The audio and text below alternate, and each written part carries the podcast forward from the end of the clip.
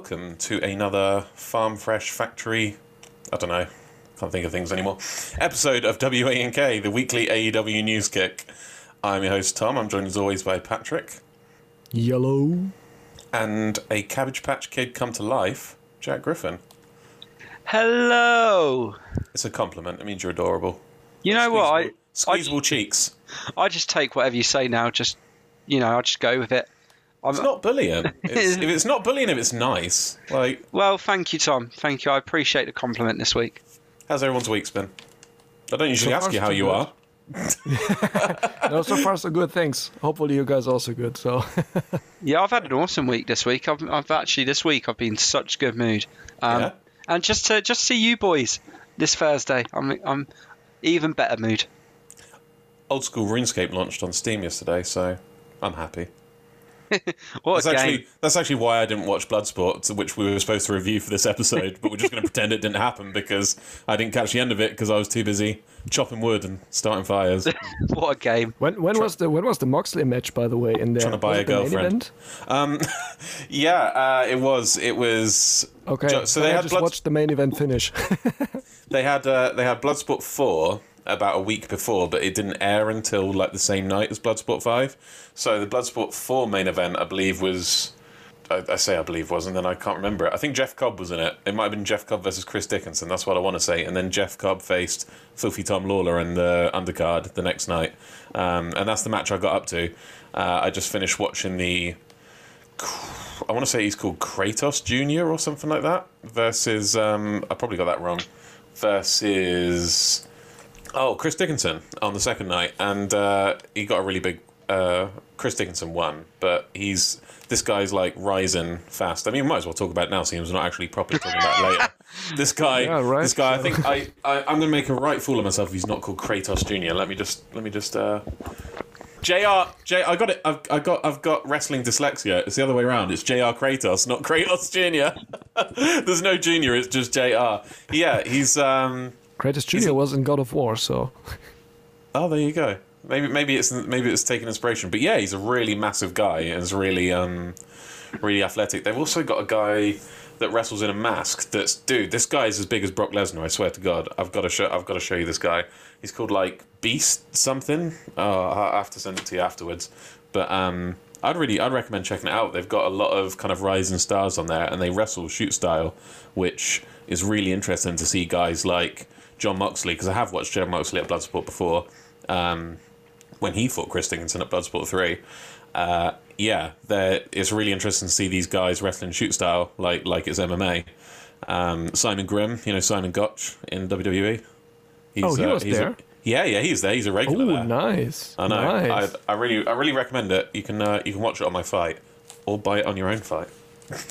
Have you just, advertised Just that so we don't, whole look, just so we don't get dumped for piracy. Yeah, what did you say, Jack? Have you, well, have it's you not just- piracy. If you're sharing, sharing is caring. hint, hint, hint, hint. You, I'll, I'll send you it. Sorry, go on, Jack. I just said, did you just offer that to the whole podcast so they can watch it on your FITE? My password is. um, yeah. Jellyfish one two three.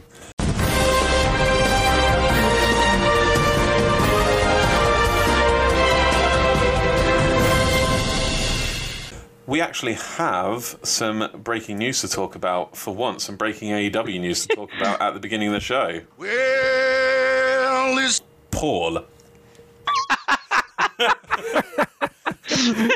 for copyright reasons. yeah, what about this news? Paul Honestly, White, when I- formerly known as the large event. The, uh, lar- the larger. When I saw it pop up, Copyright, my, Jack, copyright. when I saw it pop up on my Twitter, I couldn't quite believe it. I was Go, like, go big show without the go. That's what I think we can say. but it, it was oh, what news? I'm a bit kind of annoyed with what he's there for at the start of why he's there, but you He's know, going to be wrestling. yeah, he is. That's why. And I already looked on the roster, and he's there, and he's got a win loss record. Obviously, nothing on it yet, but he's ready, ready, and you know, loaded to go. So buzzing.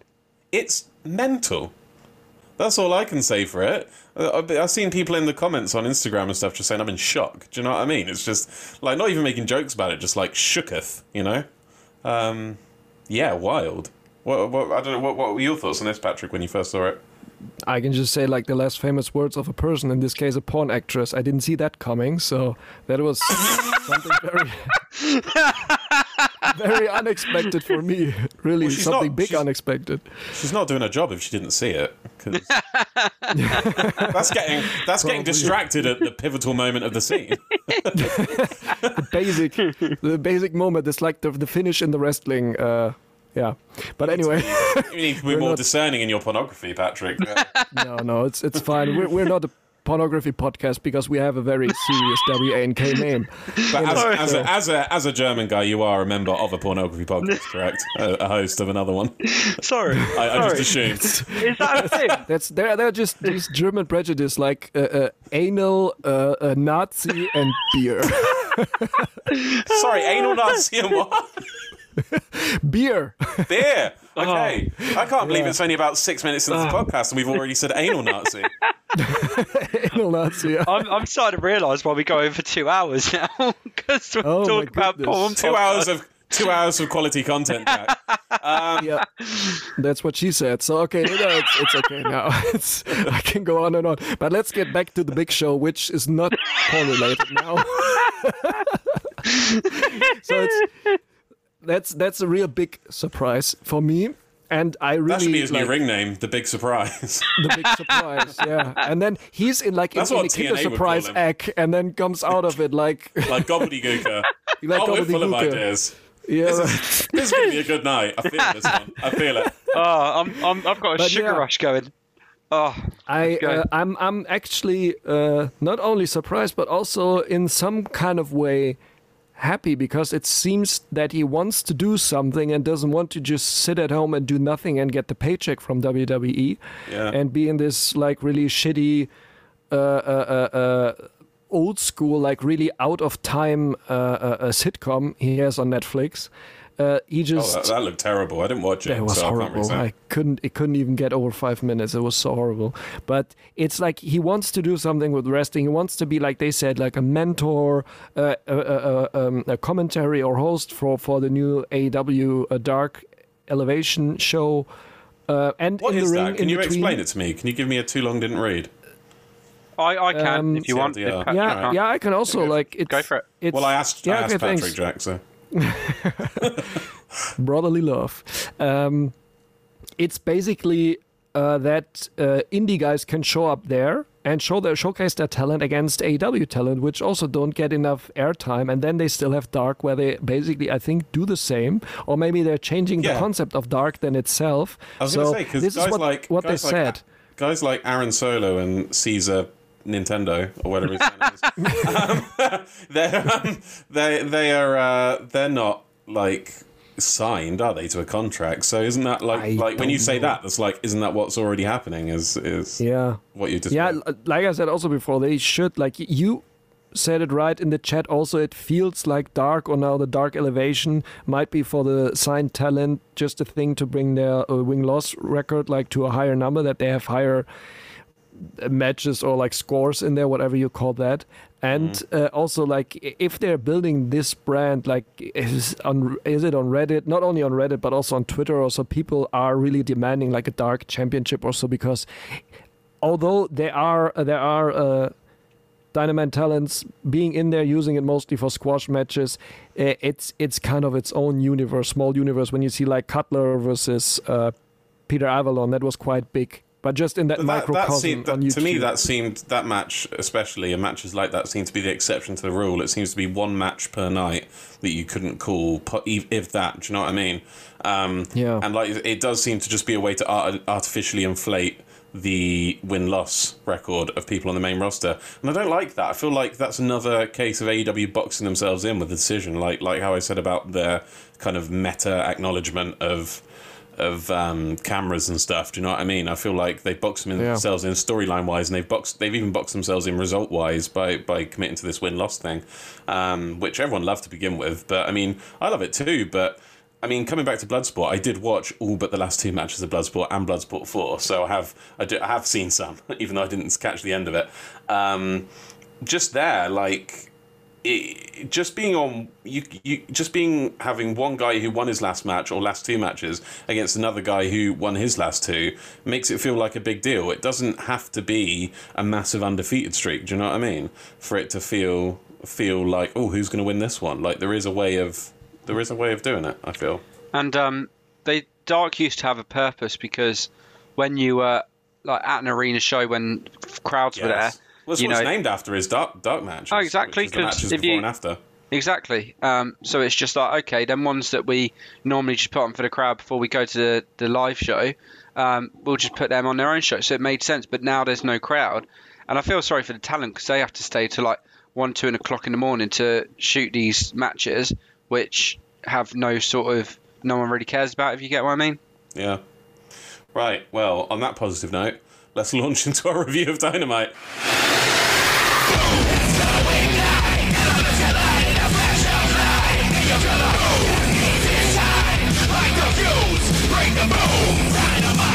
Yeah, um, I'm actually gonna. While we're being negative, I am actually going to just get all the ne- well. I won't get all the negativity out of the way because I thought, and I'm gonna I'm gonna be honest about what position I'm gonna be coming from for this entire podcast from here on out. I thought this was not only not a good dynamite, I thought this was a bad dynamite. I thought this is the worst one of the year so far. Controversial. Completely agree. Yeah. Yeah? It's it was it was boring to be honest. Like Hmm. it didn't have any essence. The segments were not good. The matches were except two of them were not really they they they, they were not as- not really bad, but they were just pointless Well, and even even the good, even the quote unquote, even the quote unquote good matches, I felt were going through the motions a bit, and I didn't give a single match above a three point seven five. I gave two matches three point seven fives on my scorecard.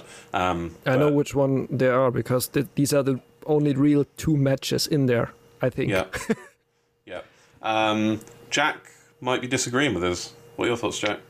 I'm feeling quite a positive mood. Normally, I would slag off, but there's a complete lack of Luther in this um, episode. I'm, I'm in a positive Jack's- mood. Jack's just just been elevated by like they've just lowered they've lowered his standards with the last e- couple of episodes by featuring Luther to the point where now just an absence of Luther is, it makes the show a, a instant classic. 100%, mate. 100%. Um, Yeah, well, that means that you are arguing for for positivity tonight. You're in the corner of positivity while me and Patrick are in the negative corner. bring it on. Bring it on. Let- Let's launch into the first match. It was John I call it the realism corner. the realism corner. There we go. Jon Moxley versus oh, I've written Nick Nemeth. Um, it's a good start. That's uh, that's that's Dolph Ziggler. Brilliant. Um, Jon Moxley versus Nick Nemeth's brother, um, Ryan Nemeth. Uh, yeah, what can we really say about this match? Uh, let's start with Jack. Let's start on a positive note because he's he's openly admitting to being positive. So start You- off with this one, Jack. Well, you give me one of the hardest matches to be positive about, so I'm going to try. um, Mox was cool, wasn't he? Yeah. That, that's Very cool. po- He's always very cool.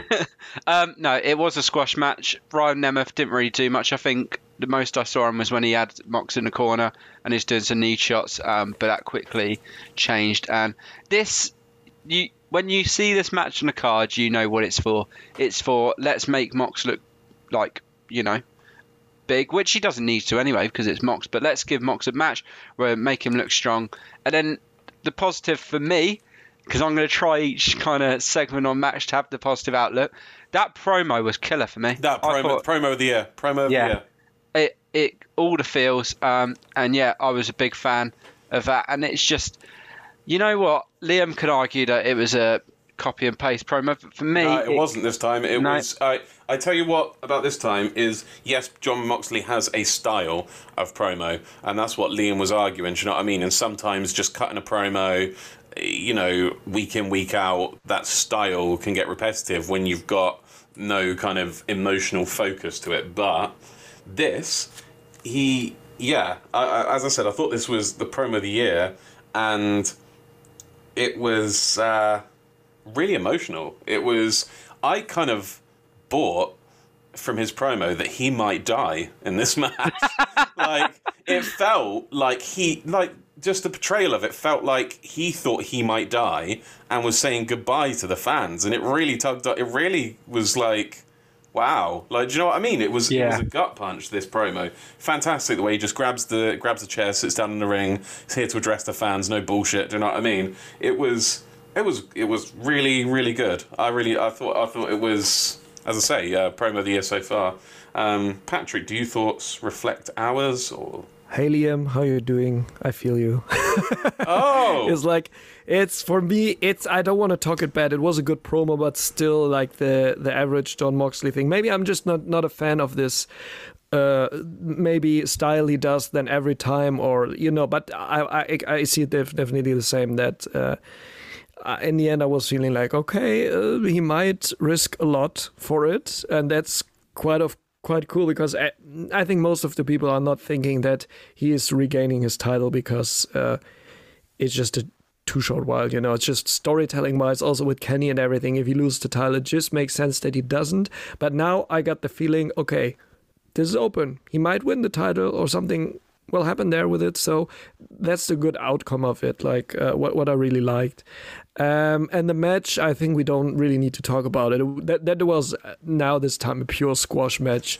Two minutes forty two seconds. That's nothing for an AEW match. So even not a dark match, uh, almost. So uh, yeah, it was just two Right. people fighting and showing what they can do. Mostly Moxley, and that's it. I actually think the squash match on AEW should be around two minutes because it's long enough for the opposition to get some moves in. We saw it later in the night with, uh, I don't want to get ahead of myself, but a match involving Brandon Cutler. Um, it's enough time to for the opposition to get some, the one who's being squashed to get a few moves in. It's longer than your typical WWE squash match, which you know might barely last a minute. That's twice as long as you know a WWE squash match to actually get some airtime. But I hate these 10 minute squash matches. Do you know what I mean? That that we know the outcome and like it just feels like a waste of time that they could be dedicating to other stuff. I know you always say yeah, but but if it's a good match that the that the talent which gets squashed uh, can showcase his talent. That's that's at some matches what I like because then you can see okay like he can do this and there's like Nick Comoroto like he had also a squash match basically. But he was able to show and like impress me and with Yeah, you but, when I uh, watched yeah, him with you that- together, we uh, were impressed by him. So mean, that's I that's- think that's that's a good point when they can when they can use that to bring talent over or so which maybe if, if they're not uh, winning or so you know? But uh, or to tell a story maybe with it. Um, but, Yeah, but I, I'm- I also I'm agree with you that that when you have these matches where there's like nothing in it like really nothing between I was just going to say, I'm, I'm, argue, I'm arguing that, uh, that like the 10 minute squash matches are a waste of time, and the Nick Comoroto one was a typical one. Like you say, that was a shorter one, wasn't it? It wasn't quite as long as um, the tag match that was. Yeah, maybe like one. a five minute match or so. It was it was really really good. So it, like I said, I like when the match is good. You know, if you give them the time to bring good matches and so.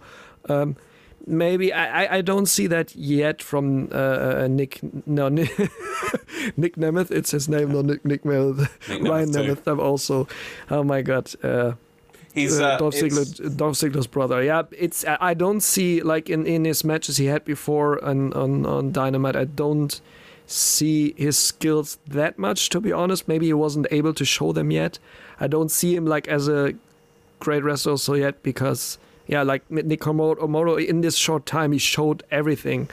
Uh, he had, and then you're like, okay, that was good to give him that time. If they would give the time now, ten minutes to uh, Ryan Nemeth, I would say that's a waste of time. So I, I tell you what I want. I don't want 10 minute matches. I want 2 minute matches, but I want the squash matches to be super high work rate. Do you know what I mean?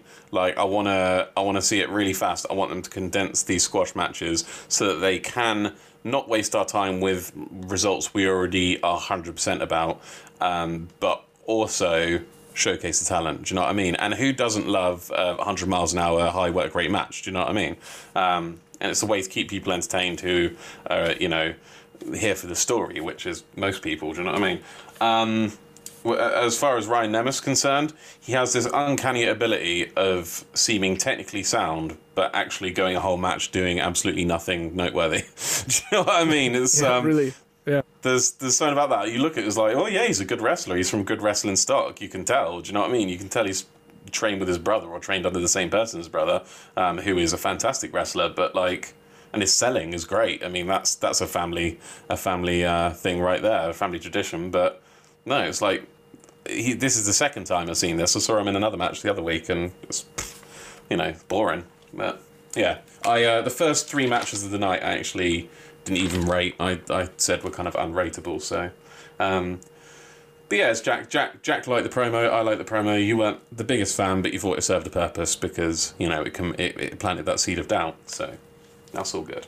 Um, speaking of which, we then had a promo for the Kenny Omega Jon Moxley match where they laid out just how long uh, and how storied this rivalry has been. I feel like this might be their their first all time great rivalry of of AEW. Uh, thoughts on that, Jack? Yeah, I'm glad you touched on it because I, I didn't know whether you're going to skip to the next bit and go over that. But um, but now Don't skip bits here. This is why we have two hour podcasts episodes. But th- that I like I liked it because you know you, as you said it it was probably and is probably the great rivalry so far we've had in our AEW um, lifetime. Some great matches they've had, some close matches. Every match has been close. To be fair, you, I don't think any match, bar the one where Kenny won the title, you probably thought that was the outcome. But any of the others could have gone either way. Um, and I know obviously this match is massively extreme, but I completely forgot. Well, I didn't completely forget. Um, but the barbed wire match they had anyway on Rev on Full Gear. Um, it's like, oh, so, I remember their um, their experience they've already had with barbed wire. So this is just what can we do that's barbed wire, but up a notch. Well, let's add, let's add some, you know, some what landmines in the ring. Well, I think the barbed wire will actually be the ring ropes if it's like. Yeah, it is. Yeah, school. yeah, yeah. Um, I have a question. How is this match sanctioned when they had to have an unsanctioned match before? They just it was just uh, it was just going to be a regular match between Kenny and uh, Mox, and then Tony Khan's like, "Oh no, I can't sanction this. I can't sanction this." So they're like, "Well, there's no rules. We might as well go fucking nuts, right?" But as far as I'm aware, in kayfabe, that it, it wasn't originally going to have a extreme stipulation. It was extreme because it was unsanctioned, and they could do what they want, right? So how now is Tony Khan got explosives and barbed wire and landmines as well explosives because they they they they uh, explained later on there will be landmines in the ring and this is sanctioned. this doesn't say an unsanctioned match. What the fuck? Yeah, very you know? very inconsecutive uh, storytelling, as you said, because before I think they to make it a bigger attraction. Uh, this is why they said it's unsanctioned, the first uh, uh bigger match of them, but now uh, yeah, I think it's just it's just that's AW style. I think at one point they're not thinking what they did before, and how well, can this coming, be like really?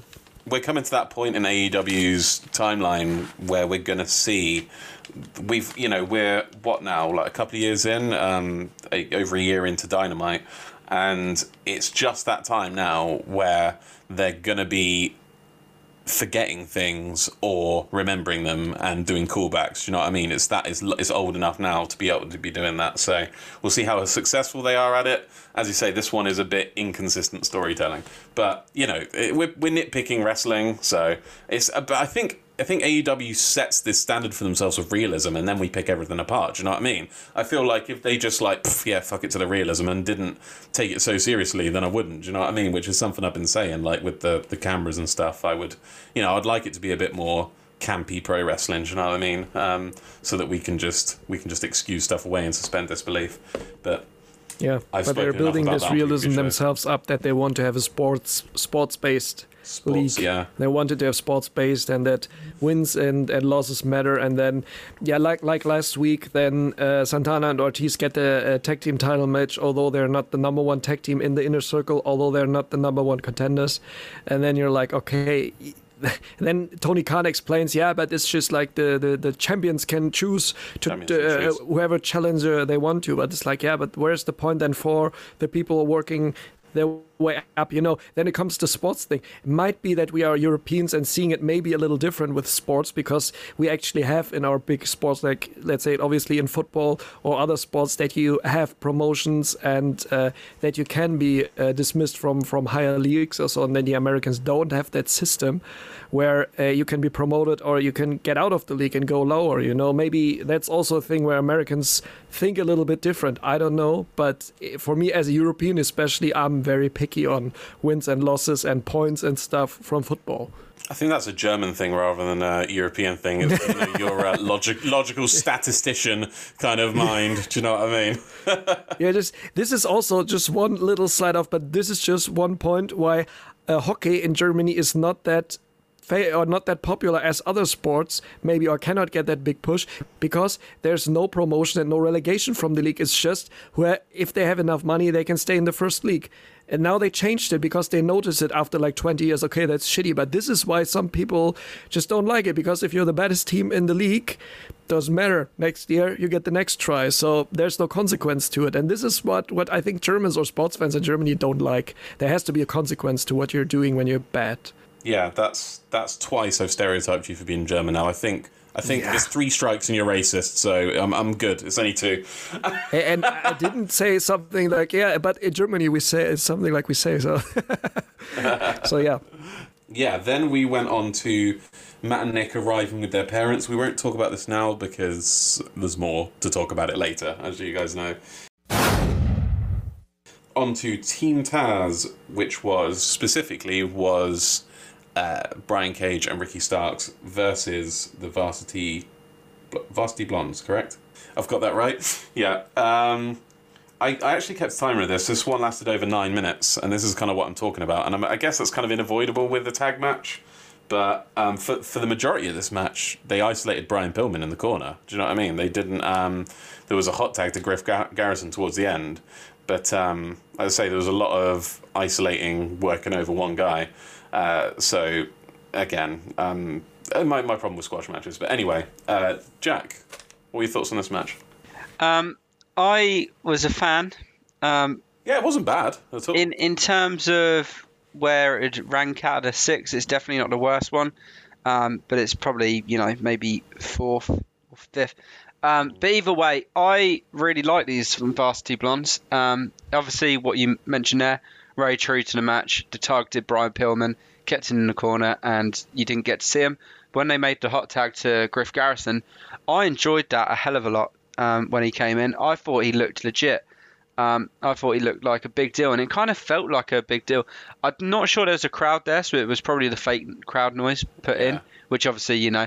But it, it, I mean, it made me believe it was a big deal when Griff came in. So I mean, it was uh, there was a there was yeah you're right there was a hot it was a good hot tag he came in and there was a tope out to the ring and I think he rushed back in and there was some sort of backdrop like big grapple move or something so um, yeah he took the good hot tag um, there was a brutal spot where Brian Cage power bombed uh, Brian Pillman Jr. into the ring post on the outside of the ring and he slid down along the steps. I have to think that Brian Cage is a very safe worker because people keep trusting him with these insane spots. Darby Allin, you know, trust him to do the. Uh, he's done it twice on him now. They did it once on I want to say Evolved or Beyond or something, um, where he, he threw him out of the ring and the table exploded. And they obviously did that again on AEW, uh, which was the first time I'd seen it, but I, I checked that they'd done it before because it, it seemed like they had. Uh, and then there was the powerbomb and Sting, obviously, which you've got to be very careful with. with Sting, Sting's back, and um, and Sting's fine apparently,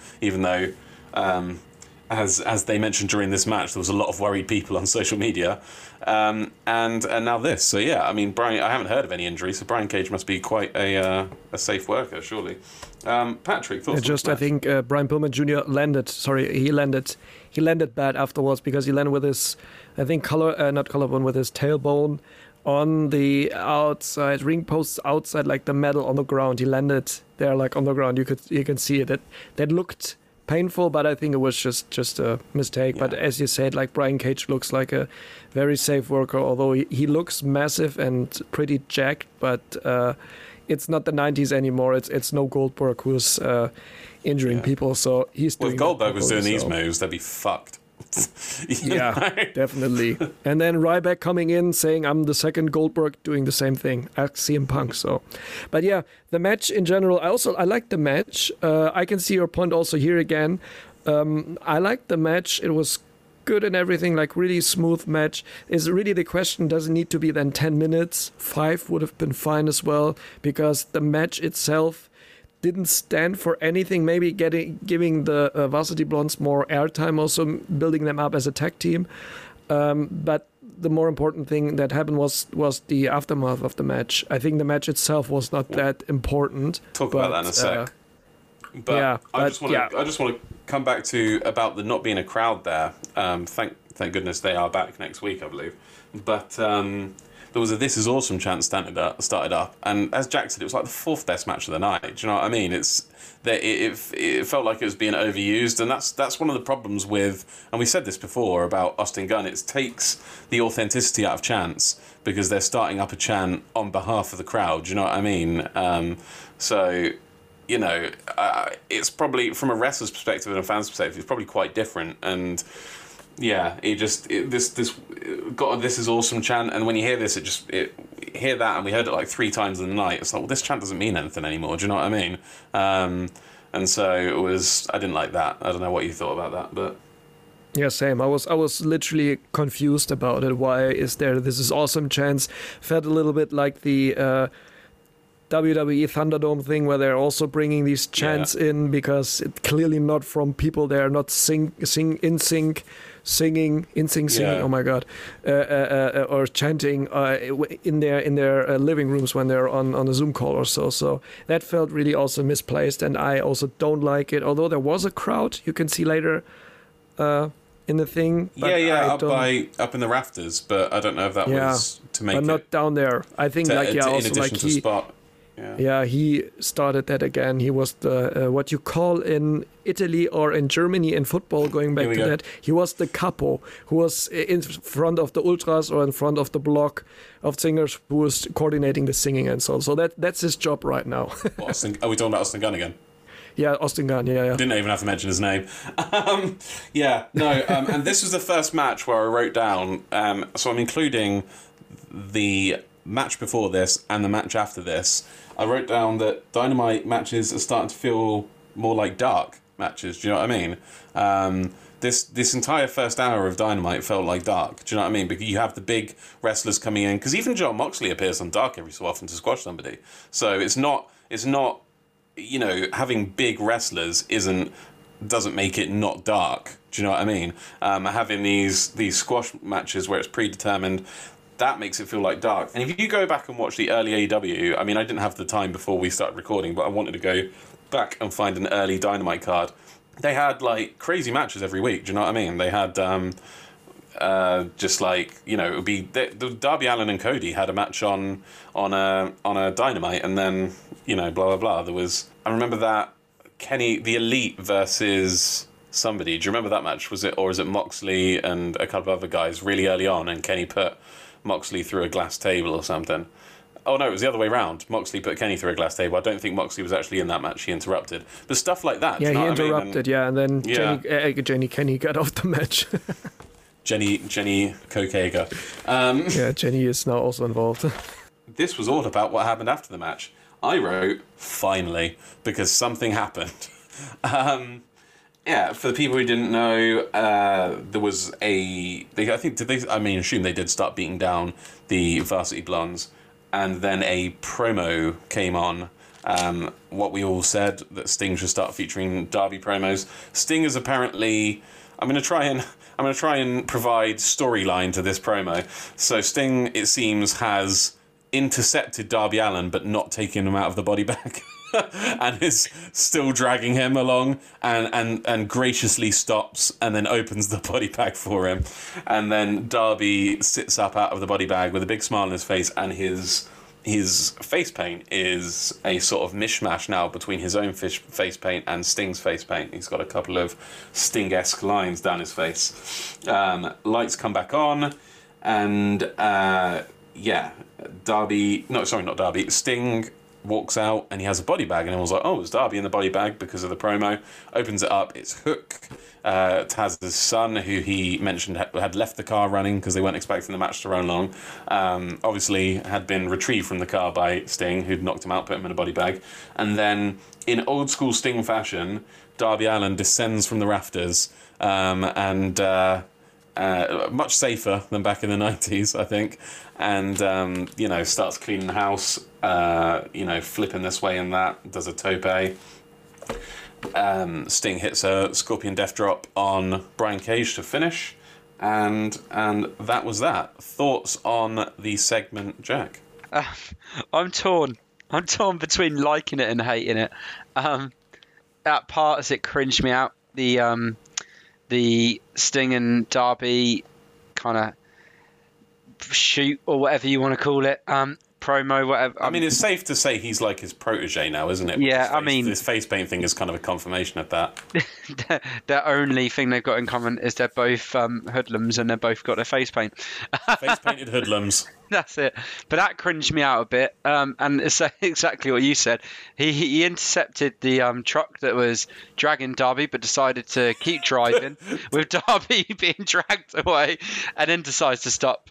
I don't know how far just- into I his just- journey. I, I like to think of the logistics behind that. Like he pulled up alongside him in his own truck, alongside Team Taz's truck, and then like somehow, uh, maybe maybe maybe on a really straight road. Right, I'm gonna try and make this make sense. Okay, so they're on a really really straight highway, one of those ones that lasts for miles in just just perfectly straight in America. So he leaves it. right, He leaves a brick on the pedal. Sting does right. He leaves a brick on the pedal, and he climbs into the the trailer in the back of the truck, the back of the pickup, and then him and Team Taz they're trading shots in the back because they're in the back of their truck and they're trying to run him off the road. And then he uh, he, he he gets a big hit with his baseball bat and knocks Ricky Starks off, and Ricky Starks dies or something. No, it was Will Hobbs who died because he Will Hobbs wasn't there, so he hits Will Hobbs really hard. Will Hobbs falls under the wheels. He's dead now. So then he unhooks the chain and hooks it onto his own. Gets back in the back in the uh, back in the truck the, the cab before uh,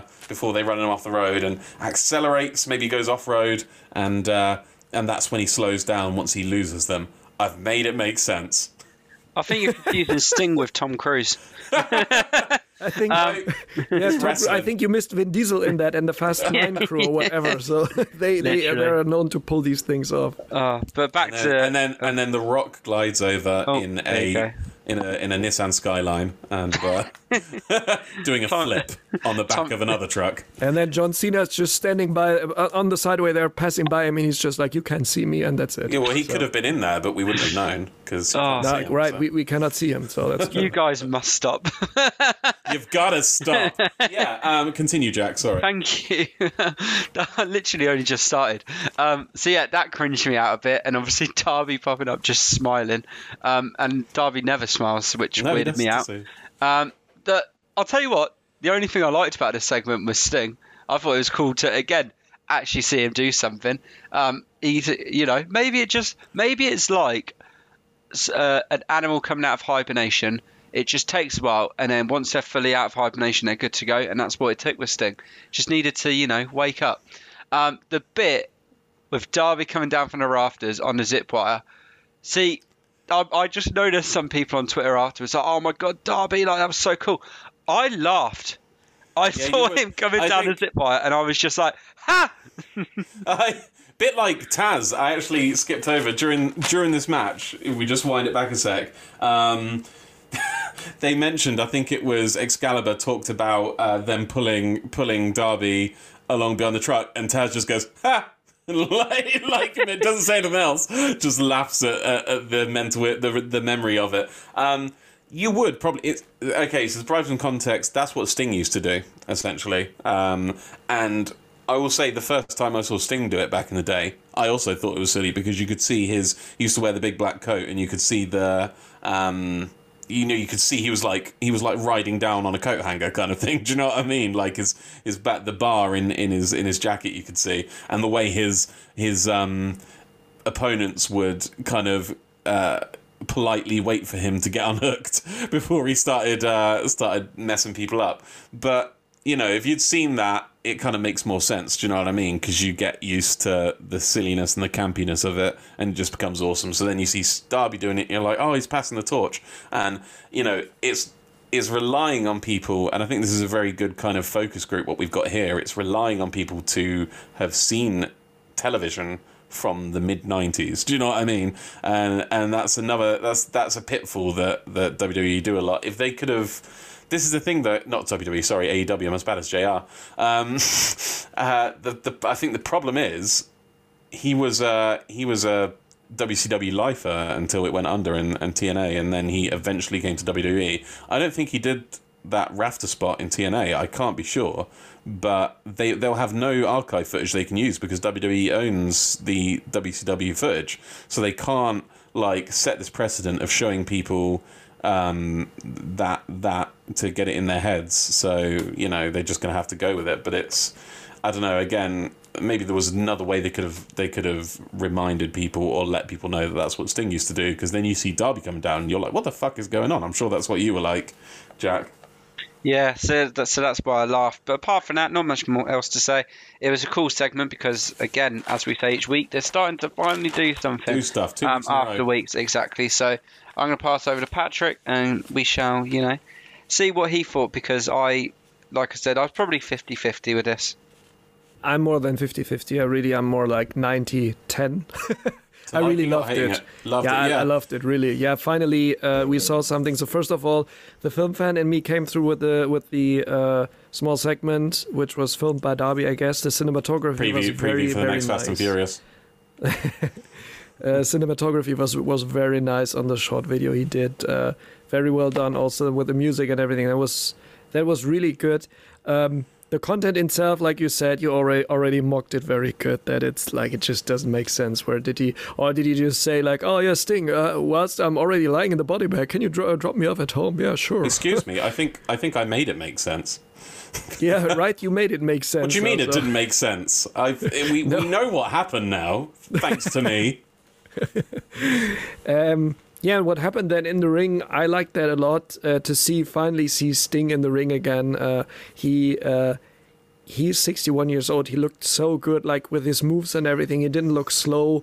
Uh, he does, didn't look like his hip was broken, or even that he was like like out of like his career was was supposed to be ended by this thing from uh, Seth Rollins in 2015 or 2016 when it was, and he's moving very smooth. Scorpion Death Drop. Oh my God, I haven't seen that move in ages. I was like, wow, knocked out a little bit. so good to see that again. Really, uh, he looked legit, um, and I'm very confident now that he might do a normal match on TV, not a cinematography match. Uh, yeah, he can do that. I think. Yeah, he he definitely is better than Luther moving Saliva. way faster and uh, yeah also the the uh, gliding down from from Darby that was a nice uh, ode to the original sting from the 90s you know the og sting then uh, that was that was so cool uh, and you even commented like oh hope he doesn't die like owen but uh, he didn't because You see it was very secure. yeah right that was super secure That's Uh, so i like cute. that a lot He's such a pessimist. It Yeah, did right. cross my mind as well, though. yeah but I, I really like that so i can also agree just say finally Again, I think I think it perfectly shows that this is probably quite a generational thing because I also thought it was awesome when Darby came down. I was like, Definitely, but I can yeah. absolutely see how that would be cringy with fresh eyes. Absolutely. So um, I I kind of agree with you both. Do you know what I mean? It's just as I say, it's a generational thing. Moving on. Yeah, and also one one thing. Sorry, one thing I wanted to comment oh. on. I was also like because he fuck me um, very much. Yeah, fuck you. no, um, the um, the uh, when Sting uh, took Hook out of the body bag or showed that Hook is in there. Test didn't come to the stage and do something about it. He was just on commentary, like, "Oh No, my he god!" started oh, to. He oh. left. He left commentary, but I think he probably. I think they probably They never mistimed showed it a it, little really. bit. Yeah, they never. yeah, they, never, shot showed it. Yeah, there, there, was no direct reaction because I was missing that like a little bit. Yeah, even like hearing it, like, "Oh, I'm gonna come, my son, my firstborn child. I have to protect you." But he did. Uh, He did. He like did hop this. off commentary. He swore and then jumped off commentary and then. Yeah, okay, Yeah. good. I, I didn't really notice that because it, it wasn't like in in the center or so. Because like in, in a later match, you see something equivalent like this happening really on screen. But I'll come to that later again. While we're on the topic, and it's it's gonna. I mean, it's not gonna spoil the next matches because this was the first of three instances where someone got attacked backstage out of camera view and then was kind of dragged um, into view and uh, interview into view um, of of the cameras. I thought they overused this a little bit tonight, um, and it's it very much reminded me. Uh, do you remember in one night they had two um, backstage attacks. One of them was Moxley, one of them was like Brandy, and they, they did exactly the same thing with with zooming along the halls until they found a body in the you know one one was still being attacked. I think Brandy was still being attacked. One was Moxley, which they've never really answered what happened there. Um, yeah, uh, and and we thought, well, they, they they were silly to use the same spot in one night. I really feel, especially as Hook was a family member. I think we know where I'm getting at there.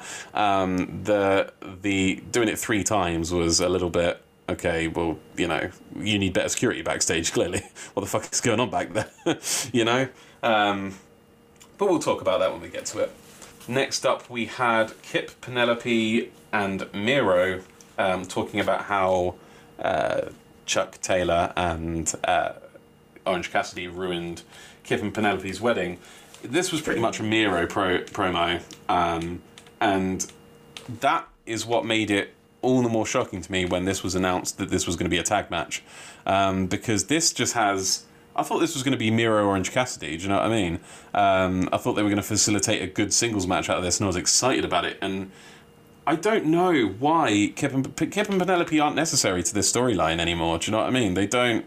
They they just they're just surplus to requirements. Penelope doesn't even get any mic time. Do you know what I mean?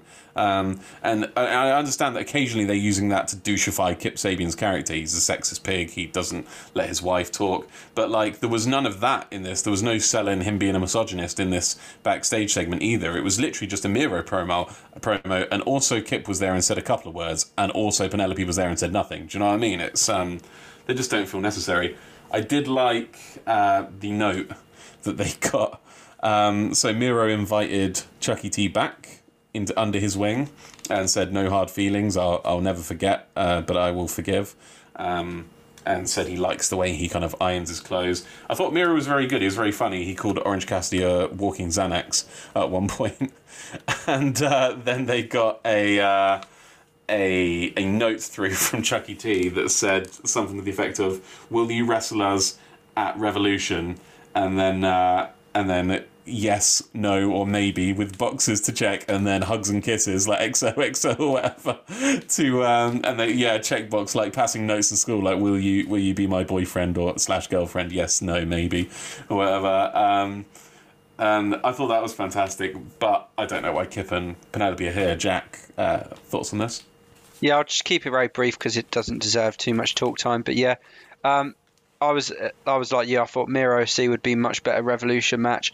Um, I get, I was trying to think whilst watching it what sort of matchups have we had in this feud, and we've had pretty much all of them except them two, Miro and OC, or the tag match. Um, but for me, it just feels like a dynamite match on a pay per view, a bit of a waste of space when you could have had another match, and that's about it from me. But I, I liked the note as well. I thought that's very like good for you know their character um, as the best friends.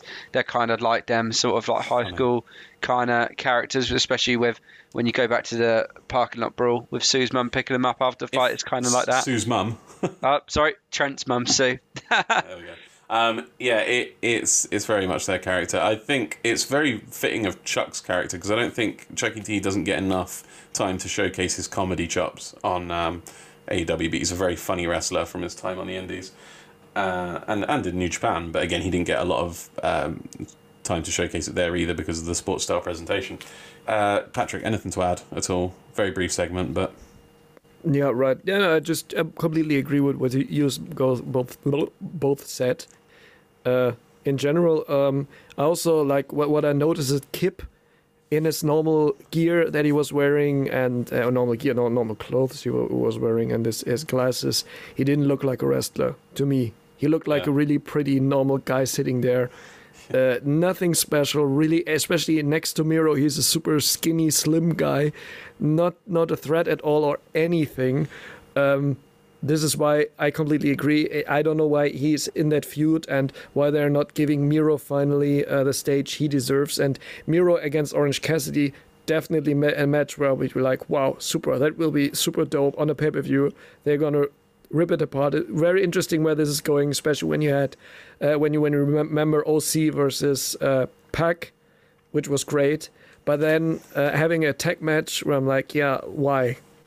Yeah. Really, why? I mean, just doesn't make I, sense to me. I, I've always felt this literally from the first time I saw him in AEW, and it's not changed.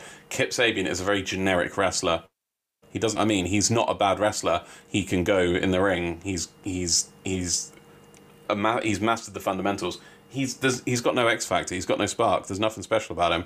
There's nothing Yeah, that makes right. me want to watch a Kip Sabian match about him at all. Yeah, right. He just Um, says, "Yeah, I'm super up, bad." we- Okay, McLovin was also super bad. No one cares. He was even better than him as super bad. So, let's go on, please.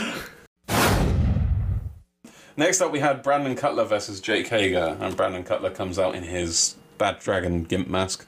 Um, and, um, yeah. Uh, again, this was this was this was the last match of what I'd like to call the dark hour of Dynamite. Um, it was it was another squash match. It was the squashiest squash match of the three, I think. Um, mercifully, in a way, because it was so quick. Uh, Patrick, thoughts? Well, that escalated quickly, and that's everything I can say about it. Just like it was, there was nothing really happening in there. Uh, Cutler got he, he got, got like a some- moonsault. some- some he looked he Yeah. looked impressive. He looked like this. This is what I'm okay with. I'm okay with him getting a few moves in and showing Yeah, his thing. right. they, they're super. He's a good worker. He's a great athlete. Uh, I kind of like his dragon thing, but also the mask. It looks Uh, like I a don't know if I- thing. It looks like it, looks like it looks like what's the Yeah. lizard? What's the like dragon version of like furries? That's what it looks like. It's a thing, and it like I don't know. It looks like a sex thing.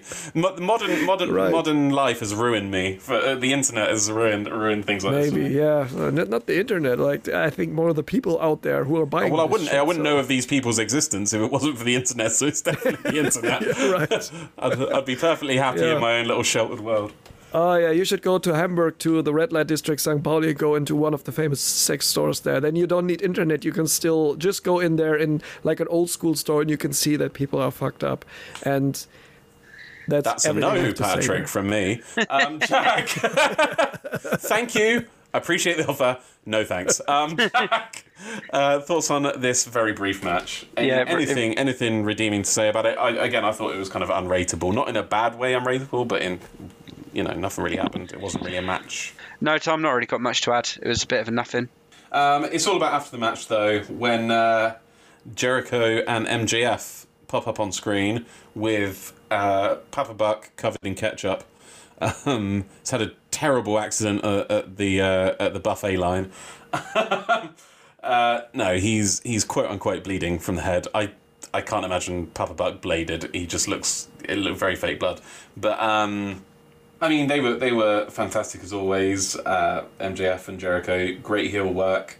Um, they, uh, I think it was Jericho slammed his face into uh, Nick's picture on the truck um, backstage, and and they were very purposeful about getting blood on Nick's face.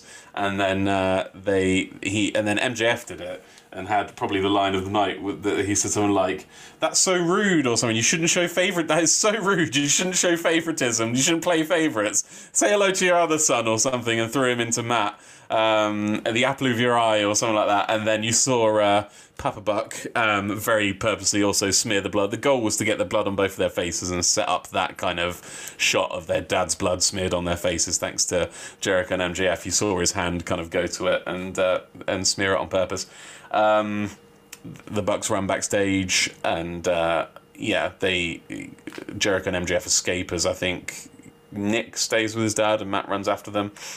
Um, Jack, what did you think? Um, I mean, I remember saying, I think either last week or a couple of weeks ago, that I wasn't very hyped for this tag match. It got me more hyped. Felt like there was more at stake now than there was before. I mean, obviously the titles are at stake anyway, but you know, it didn't feel like there was much kind of history, which is weird, seeing as obviously you had the whole elite inner circle feud. Um, but now I feel like it's a bit more personal and it's a bit more at stake. Um, I got quite hyped when the Young Bucks did their promo, and they were like, and Matt basically just said, "Why don't we do this now in the ring?" And obviously he threw off his jacket and got like hyped up. Yeah, That that kind of got me pumped. So yeah, I'm a lot more pumped for this tag match. What a terrible host. What a terrible host. Um, but yeah, so it got me a lot more hyped up for it. Um, and yeah, but looking forward to to seeing what this tag match brings at Revolution. Patrick, I'm going to come to you in the form of a question. What is the best use of wrestler parents in history? because obviously this with this this is the third one I can remember seeing. I'm sure there's been much more, but John Cena's dad made multiple appearances, and uh, the Miz's dad I think was at WrestleMania, wasn't he? Um, where where would this stand in comparison to the great parent beatdowns in wrestling history? Definitely at a at a higher place because of the blood. They brought some color into Yeah, that now. true. That's that's quite cool. I have to say, like that. This is what I like because, like in in WWE, let's say clearly when they do this, it's like always it looks really cringy and shitty when the parents are hitting the wrestler over the the barricade, like or they they get some punch in and they just fall to the ground like a sack That's why I think that's or- why I think the Miz's dad for me would rank at the lowest because he kind of Yeah. square squared up. Was it the Miz's? Yeah, it wa- it was the Yeah. Miz's dad to Yeah, Shane was. McMahon. He but was- then again, yeah. that was Shane McMahon. So, but they're also making out like he's one of. To- I don't want to get into WWE, but um, uh. I, it, we we've I'd say it's quite a high bar though with the. Uh, Randy Orton um, RKOing John Cena's dad was the RKO heard around the world, wasn't it? Um, but I mean, this was a very brutal spot, and uh, yeah, and they even threw an ambulance in for good measure, which is always um, fun to see in wrestling. I don't know if that's been Yeah. they've been able to do that a lot with COVID, but you With know, the, Good extras. Brothers getting in the ambulance as well. What good friends they are for Young Bucks. Pick up the Good right. Brothers. coming out of nowhere and helping them. So it's interesting what will happen with that also, like on, on Revolution or so, if they might already turn on them or something big. I, I feel something big will be happening in that direction. Uh, definitely for me on Revolution. Yeah, yeah, like I said, I like that there was blood involved because this made it even more dramatical. Was was not like ah he gets hit, oh he gets gets beat up. So yeah, it's fine. No, the blood m- makes the drama in it. Uh, we we humans react to blood differently when we see it. So in this case, I liked it, and I liked uh, that MJF and Jericho drove off in the car and uh, were like, haha, you can't get us, haha, and then they're just off. That was kind of good, like good heelish work. Also, they they. Uh, uh, they hit him and then he was laying on the ground bleeding and then like oh fuck someone's coming or they're running away that was also kind of funny had this like comical uh, segment a little bit in it um, yeah i like that that was really good heel work real good show off uh, and in this time again like the the outcome of the match what hap- what happens afterwards of the match was way more important than the few minutes in ring Well, Papa Buck sold this like he was dead. He looked like he was paralyzed on half his side, like his face had dropped, and he Yeah, was right. he looked dude and also like a like, melted shout out to him yeah right Sh- shout out to him anyway if he listens that one day thank you for the great bte music that's stuck in my head for a few days every time i listen to uh, i watch a bt episode he does he is a very skilled uh, musician actually so also and also now seems to be a very skilled actor Big up Papa Buck. Actor, what are you talking about? Um, they really beat him down. He's he's in a hospital right now. Um, no, okay. poor man Poor man. Thoughts and prayers. Next up was uh, Jack's favourite. It was a promo for Shaq and Jade Cargill versus Cody and Red Velvet. Mercifully, the last promo we'll see for this, except the one on the night. Um, for me, it did. The good thing it did was um, kind of summing up the rivalry, what we've seen so far, and putting it all into context and making a narrative out of it. The downside of that was it kind of exposed just how shit this storyline's been. Um, the fact that this whole thing just started because Cody called himself a giant killer, like, well, is is Paul White going to beat the shit out of Cody now just because he said that? Like, I'm a giant. You think you can kill? Like, it's uh, it's an offhand comment, and not even that, but Jade Cargill get offended on Shaq's behalf. Like, like how many people? He says he's a giant killer, and then not even a big wrestler comes at him, but just a big guy from you know from everyday walk of life. Like, how many people can just stroll in or have their girlfriend slash good friends? Uh, because I think they're just good friends. Um, stroll in and and and call him out because of it. Uh, it's just it took me back to that and and also Red Velvet's taunt is really fucking stupid. Like the baking a cake thing, isn't it? Like, um, I don't know who wants to come in on this one first. It's Jack's favourite uh, storyline, so we'll come to Jack. Um, yeah, another. Let's sum up this rivalry um, in a promo before Revolution. I mean, yeah, no further comment really from what you said. It did what it tried to do, and yeah, just showed I up. said point that was it. the it was it, it was needed. Yeah. Although the rivalry itself was not. no, for sure. And um, the only thing I want to say on this before I pass over to Patrick is they had that little segment where they showed Jade Cargill in the ring practicing wrestling. Um, I would have preferred if they um, switched that round so it was Shaq in the ring showing his wrestling skills. He was just, I thought they were going to show a bit of Jade in the ring. Um, training and then a bit of Shaq in the ring, but no, they Just sat there just showed each other. yeah, they just showed Shaq on the sidelines in a um in a tank top, in a vest top, just watching um, Jade Cargill train. So from what I've learned from any promo for this match so far, is that Shaq has has got into training gear but not done any training. Um, so I really hope Cody squashes because from what I've seen as a fan, Shaq's not done any training. So why should he win? That's not going to happen. I mean, I think for weeks we know what the outcome of this is going to be, and that's Cody's not going to lay down for a non wrestler. Shaq's not going to come in to lose a match. Jade Cargill is going to pin Red Velvet. Do you know what I mean? It's it's the writing's on the wall, but you know, it's just it's just utterly pointless. There is there is no turning this around. You can turn Sting and Darby around. There is no turning this around. It's but they've committed to it. They've committed to this garbage fire, so they've got to do it now. Um, Patrick, anything to add before we move on? I just learned from the promo that uh, Shaq now is like tattooed like a jailbird. That's the only thing I really got from it. like I didn't know he was that tattooed now. Don't know if that's the new trend. Everyone needs to do it like this, but yeah, there was it was nice a nice uh, wrap up of everything.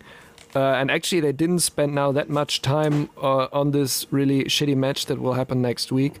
But okay this time. Like they could have done it this week, wrap it up. Last week, this video package was senseless. This video package was kind of sens- senseless. It was like a high quality shot of uh, uh, Jade Cargill in the ring uh, doing some stuff with you know like uh, some squash red- wrestler and just Shaq watching there. This is what he will do next week probably, but yeah, nothing great and really really re- well wrapped up. Tom is like they're exposing that it's just crap.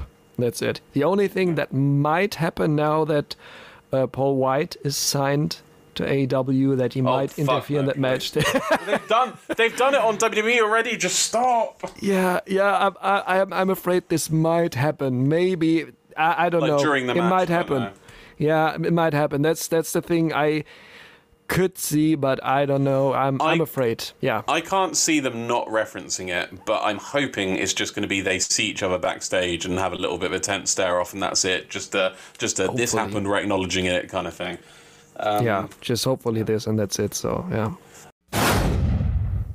This is the point in the episode of Dynamite where I actually felt actual Dynamite started.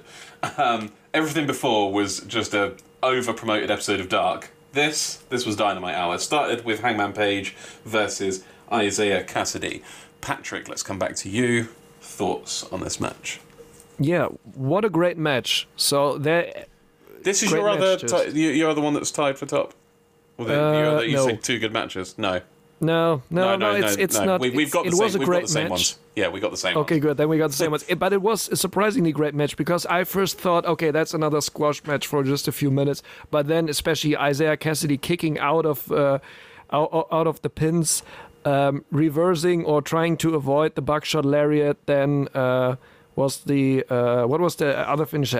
Uh, a dead Dead Eye. It's nice to see that. Dead Eye, right? Yeah, thanks. De- the Dead Eye then uh, was nice to see that also again. Um, nice reversals. Uh, I liked, although that's that's pretty. Can we talk about that for a second? Like, how stupid is that when you get ejected from the ring and you have to leave, and everyone's like, "Oh no, why I have to leave?" No one cares. Like, I have really, a bone. I have a bone to pick with be- the ejection. I have a bone to pick with the ejection, but I'll do it. I'll do it as we Yeah, go beat by beat in a do sec. it yeah do it do it like you but it's just like yeah it, it's storytelling wise it's fine that he has to go then uh, angelico and jack evans that they are like in charge now for looking out for that but what i really liked is that john silver and alex reynolds came out they interfered a bit uh, or they, they they pointed with the referee to the referee um, that uh, matt hardy was interfering um, yeah, and I liked also in the end that it was said like uh, from from Matt Hardy uh, after the match, the, the, especially the voice came out of nowhere. There was no video, nothing. The video's like, yeah, I'm also gonna uh, gonna go for everyone after everyone from your beloved Dark Order, and he didn't disagree. Um, that's interesting now. So telling this story every week a little bit. Uh, and now comes to the point what I said before that Taz did not directly jump over to his son when he was in the body bag, like from commentary, or that we, we can we can see it. But here I was like, okay, uh, Alan Angels got uh, slammed or thrown off the stage through a table, and uh, Adam Page was very close to it. Why isn't he doing anything? Next shot, uh, Adam Page uh, uh, climbing down the stage to help him, and the other ones are also coming. So that was quite important to see that he didn't turn around and say, "Ah, poor guy," and go. No, he really It was got just, it down was there just the time him. to get. If you noticed, I think they had their backs turned when, when Matt Hardy first came out, so they probably only noticed what was happening as Angels was literally getting thrown into the stable, and then Matt was obviously hobbled off because we know we all know how fast Matt Hardy is. Yeah. Uh, no, yeah. right. But that's uh, yeah, that's what I have to say. Like surprisingly good match, and uh, I can agree. This is where like real Dynamite started. Like Dynamite was just one hour long this week, really. I, I think it was an average match. I gave it a 3.5. Um, nonetheless, let's go B by B. Started with TH2 coming out with um, with Isiah Kassidy and Matt Hardy, and I like them with this. I quite I could see them joining. I know it sounds crazy. I could see Private Party being expanded into a stable and them joining. Do you know what I mean? Um, I, I, I, I like that for them. I like I like it worked. Um, Angelico came out dancing his stupid dance, but to the Private Party music, and it, it fit. Um, yeah. Um, yeah. No. Then uh, Hangman was clotheslining a lot. Not even buckshot lariats. He was doing a lot of clotheslines. One of them was ridiculously hard. He clotheslined the soul out of Isiah Kassidy, and there was um, a close up of Isiah's face, like, "Well, shit!" like he was shocked with how hard he just got hit. Um, yeah, Hangman was very intense in this match. He started out very fast paced, lots of energy. Then he threw Isiah Kassidy into the crowd at one point, I believe, and um, then Silver and Reynolds come down, and uh, kind of they're there to kind of mention how Matt Hardy's interfering to Aubrey and get to notice it. But like, th- this is my problem with this bit is can anyone just come down and convince the referee that something they didn't see happened? Do you know what I mean? And it's and she's believing them because they're the faces in the in the feud. But like, if a heel came down and said that, they wouldn't, you know, eject someone based on on the testimony of a heel. So you, you know, it's kind of lost its impart. She's lost her impartiality there, hasn't she? Yeah, no, I, I get that. To be fair, um, yeah, that's kind of how it's gone. But I mean, it is wrestling. It is what it is. I mean, A lot of inconsistencies this week, I think. yeah, no, you you definitely make a good point. Um, I think I just, I think I remember you when you had the problem with Aubrey with um, the Jericho and Jeff match, wasn't it? And I remember you came to me and I was just like, ah, it is what it is, and this is exactly the same. It's like it's just a part of the viewing that I've that happened that I'm just like, oh, okay, um, didn't you know affect me too much when watching it. I'll come back to your views on the match as a whole. I'll just finish uh, the kind of point by point. Um, yeah, then Isiah Kassidy had uh, Hangman outside the ring. He sandwiches his arm between two of the railings, kicks that. Um, and at this point, he started working the arm pretty hard to kind of neutralize those big uh, clotheslines Hangman Page was giving us. There was a there was a very consistent narrative throughout this, and that was what was a big redeeming quality of this match. I felt. Um, Hangman gets caught in a reversal on the toe. He goes for a tope, and I think he gets caught. He gets clocked, but then um, after he's back in the ring, then uh, Isiah Kassidy goes for a springboard move. He springboards into the ring goes off the second rope. Hangman catches him into the Death Valley Driver, devastating Death Valley Driver, um, and um, and then he ends up. I think it was also a reversal. He gets on. Uh, he turns into the dead shot, which, as Patrick said, is very nice to see again, and wins with the dead shot. Um, thoughts on the match as a whole, Jack? Yeah, definitely one of um, my favourite matches. I when I was watching it, I thought high intensity, lots of good spots. Um, not quite a match where you didn't know the outcome. Um, I think I felt you know confident that Hangman was going to win this, but Isiah Kassidy look looking, I mean, good as a singles wrestler. It has got me questioning where is Marq Quen. It's probably it's probably COVID related or Texas storm related. Yeah, What I would say is, um, I did feel like it could go either way purely because, at least at the start, because I thought, well, he's the heel and. You know they're trying to build heat coming up to Revolution. There could be a fucky finish. Do you know what I mean? A heel finish. So there was there was a question mark in, in regards to the finish. At least at least a little bit. Do you know? Yeah, no, I, I get you. I think I just um, I just see it as like the obstacles in the way before you get to Matt Hardy, um, at Revolution. But no, nonetheless, um, good match. Yeah, as I said, high intensity and got me again, like the Jericho MJF and um, Bucks tag match.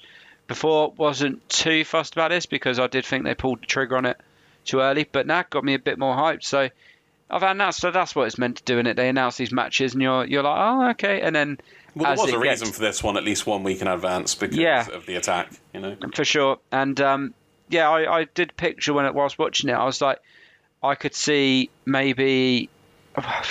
I know it's probably going to be a Hangman win at Revolution, but I could see Hardy winning and then being like, I'll give you, like, maybe not all the money, obviously, back that he wins, but a, a sum um, if you sign with me, sort of thing, Or- as a sort of. Sorry, or, no, no, I was, Well, I was going to say, or he's down and out with no money because Matt Hardy's beaten him and taken his money, but then the Dark Order are there to pick him up. They're like, you don't need money as long as you got friends. We got you. Do you know what I mean? Well, I think So- that's I think that's the I think that's one of two options it could go. I yeah, I think long story short, I think he'll get with Dark Order. It's just a matter of how, not um yeah, no. It's about yeah, it's a matter of when and how. not one or the other. But um but no, I think if he loses then yeah, that's a possibility Dark Order pick him up or um or you know, Matt Hardy does that offering and then Dark Order get him out. Or if he wins, Dark Order's there to be the ones to celebrate with him. And he's like these actually armor buddies because he, they're there every instance that he's there. You know what I mean? And um, there was trying to think which it was BTE this week, another Hangman Dark Order segment. So he's regularly featuring, as he has done for the last couple of months with Dark Order segments. So I mean, the foundations are there. They've just got it. and and I think everyone can tell it's going to happen. It's just when Tony Khan says, "Right, we're doing it." Next up, we had a interview with Kenny Omega. Alex Marvez approached him in a DT workshop in a school, by the looks of it. Um, Kenny was hammering away. Um, some random guy in the background was uh, soldering or something, and um, and Kenny uh, mentioned that he's creating the Moxley Extermination Chamber, which I don't know was some sort of vague, obscure dig to. Uh, WWE's event that was also on um, last weekend. Uh, Patrick, thoughts on this segment? Uh, I liked it a lot. Like also the reference with the Moxley extermination chamber. It was it was just nice build up. You know, something like I was like, uh, now we're cutting to Alex Marvez. He's with Kenny Omega and Don Callis, and I was like, oh, what's gonna happen now? So I didn't see that coming. That's very nice. Uh, that they're bringing every week something new, something special in there. What I also liked is that the segment was uh, quite short this time because there was nothing special to overextend or so to show. It was just funny to see that. It was also a nice reference to the um, to the to the what was it trampoline of barbed wires they had in the in the in their first uh, unsanctioned match. Um, I think that was that was really nice done, and uh, yeah, Kenny should watch out for his eyes because in the in the end he forgot to put on his mask again when the guys were uh, what was that again? I don't know that word in English actually. What they were doing in the Soldering, back I thought they were. soldering yeah when they were soldering because the uh, sparks were flying around he, and he wasn't wearing that although it was quite stupid that he was just hammering on some metal just for the sound so That's quite funny, be uh, i'll just yeah that's really funny so i just i look over it and it was really good funny segment uh, all in all I do have one complaint with it, which I couldn't hear the last third of it because that guy in the background started up again, and it was so loud it kind of it went over. Yeah, what Kenny was definitely, but- classic classical uh, AEW sound problem in it, some segment during the match uh, the, the cutting over from backstage to in ring and so that it's just yeah it, The- it's really really poor after two years almost this raises a point. This episode, you could tell, was very heavily edited. It didn't. Um, if they were trying to kind of give the same feel that it was just a regular live show, then they failed because, like I said, there was there was some very obvious cuts. There was some very obvious dubbing over segments. I think pro- probably stuff like Paul White because it was filmed so far and it was filmed in advance and of the news and stuff. But yeah, there was a lot of that. Um, as I say, I, I don't know how in a pre-recorded segment they could have a sound problem like that. Why they can't just you know fix it? But I don't know. It's not a live segment. if the recording is shitty if they just have one sound source and don't don't do it properly then it would then it was uh, a poor prepared poorly prepared so Um, but you know, I like I like the attempt. Kenny looked absolutely mental in his uh, in his schmock, kind of hammering away, which is which is good. we now have Nyla Rose versus Dr. Britt Baker DMD. Spoiler alert, these were the two winners of their matches at uh, on the Monday night a special YouTube edition uh, of Dynamite with the women's eliminator matches. We'll just touch on those briefly. The results for those were uh, Nyla Rose defeated Tay Conti. Dr. Britt Baker DMD defeated somebody give me her name because I've forgotten the last minute replacement for Anna Jay. Thunder Rosa's protege. Thunder Rose's protege to give her. But that's her birth something name. we we didn't go into. Like maybe you just address it briefly that Anna Jay is now out for six to twelve months. That's mm. a lot and very. Terrible. Very shitty. Also for the Dark Order itself, like for the group itself, because she was always a funny thing, but also always always good to have her in there because she was actually the only one who was super serious, about it. She always had a serious yeah. face on in the background. You know, it'd be cool though, a right. segment with Dark Order But visiting she her in hospital. Yes, Jack, Jack, Jack, Jack, with a good point there. A, se- a comical segment of them visiting her in hospital would be brilliant. Like before Oh, her yeah, surgery, that would be with like little party hats on and a get well soon kind of Balloons. Thing. Get well soon, Anna. Anna. Yeah, Anna, Anna. Anna. Jo- yeah, John Front front Waking her up like after surgery. Yeah. Anna. Yeah. oh, there's so much material there to keep her relevant. oh, they've got to do it. Um, yeah, no. By the way, did um, any of you guys ever like sneak peeked into the uh, John Silver YouTube channel where they are reenacting some famous movie scenes? yeah, I saw the Anchorman one. I didn't get the Anchorman thing to be honest. Like I was like, okay, Have you not seen Anchorman? yeah, I, yeah, I watched Anchorman, but I didn't get it so much. I have to rewatch that again. I think it's like Yeah. 12 years ago, so when I watched it last time, so Um, on the Japanese side of the bracket, there was a kind of dream match: Yuka Sakazaki versus Emi Sakura. Very surprised neither of these had fa- they hadn't faced each other before. The first ever singles match they tagged together before, but that blew me away.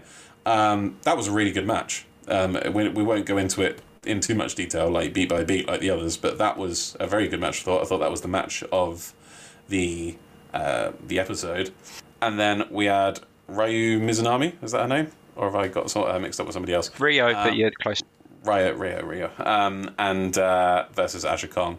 Um, I I wasn't so hot on this match. I felt like it relied on false finishes a bit rather than actual wrestling, which makes sense because it's Aja Kong and she's fifty, but and, and she can still go. Do you know what I mean? But I think they really relied. This match kind of really relied on the false finishes, like oh it's not, it, oh yeah, oh no, yes it is, no it's not, kind of, kind of wrestling. Um, which works, but I think you have to you have to work in some kind of high impact wrestling with it as well, which was la- lacking a little bit. Um, but Yuka Sakazaki goes through, correct? Uh, she's kind of the ace, um, and she's through, and so is Ryu Mizunami. Um, that will be the final of the Japanese side of the bracket. On the other side, we already mentioned who went through.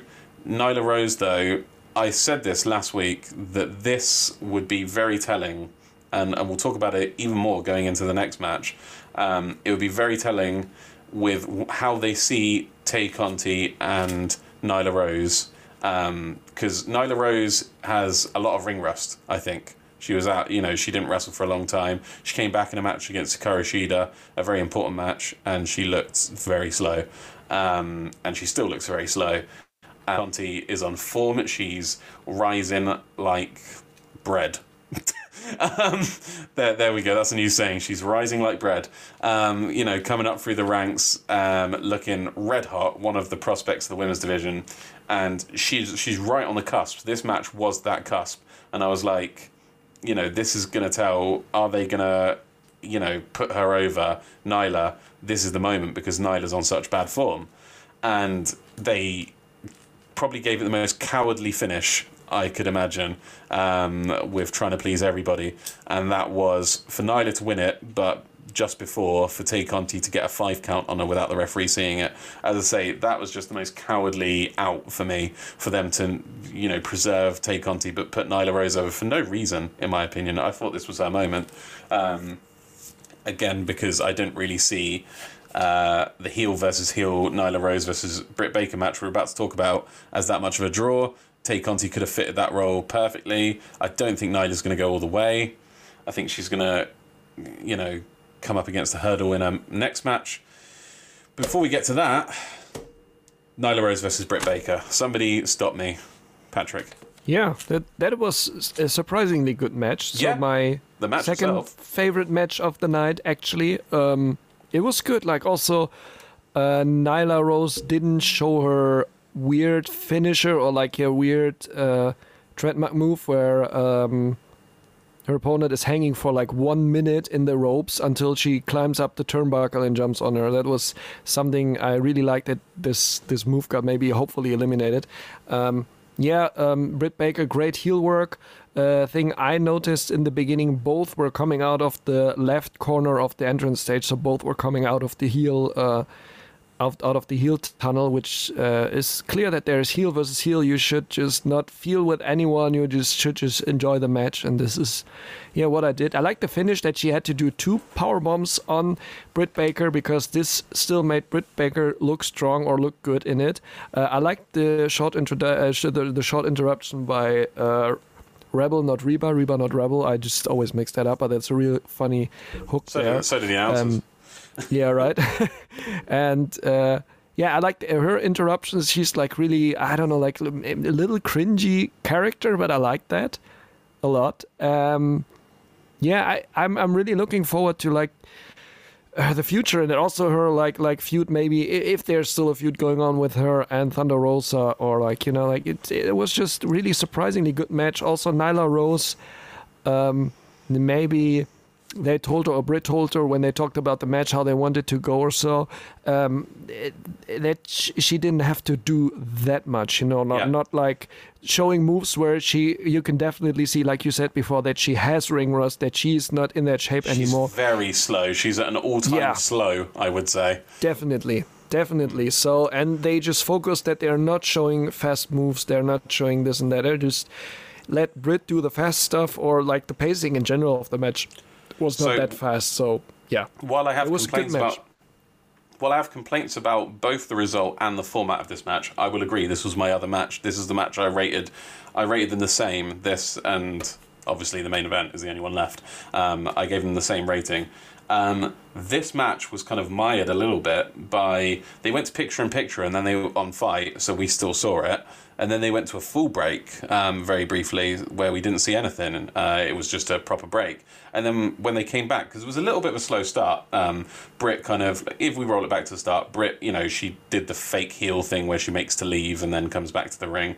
Um, and then, like a lot, if not all of Britt Baker matches, it ended up going to the outside where she kind of utilized the post and the barricade, and Reba slash Rebel got involved briefly. It seems to be kind of a formula for the first two thirds of a of a Britt Baker match.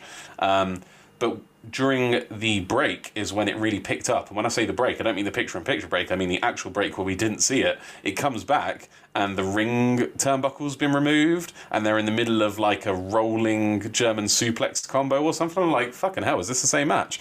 Do you know what I mean? Um, and after this point, it was it was great. Um, there was and, and this is what it was great despite Nyla, which makes me think that like the women's match has its own booker and its own ring choreographer. Do you know what I mean? That's dedicated to doing the women's matches every week because they are the standout. They they are scripted so well, like as the standout kind of matches, and that's you know so much of it. Um, is- and I think how- also like the one who, the who does that with the matches or like think uh, the person uh, booked the complete tournament in advance like how everything is supposed to be how the storytelling of every wrestler is in there and you can really see the handwriting of whoever did that but it's it's a very good one Yeah, I am starting. Honestly, I'm starting to see a pattern in the women's matches, and I do think there must be some someone help because I know the the wrestlers get to script a lot of their matches themselves in AEW, but I, I think they have supervision, and I think the supervisor for the women's matches is the same person. Whoever they are is doing a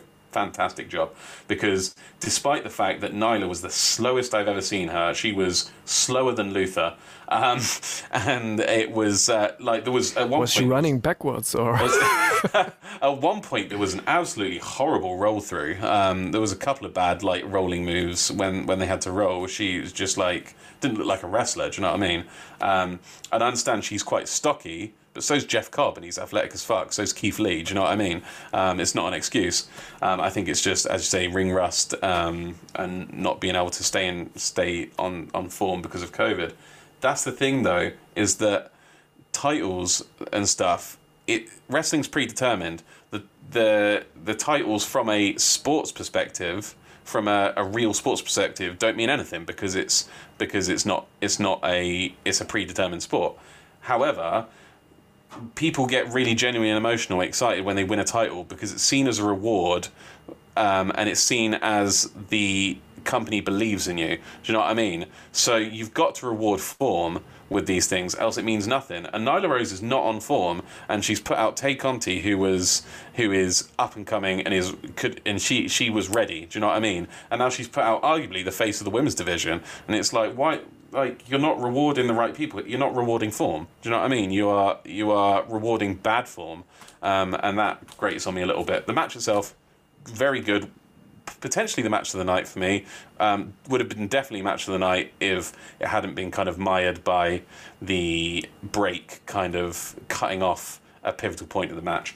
Jack, thoughts on this match before we go on to the main event? Yeah, not going to add much, um, except because I'm just more pissed off with this match than anything.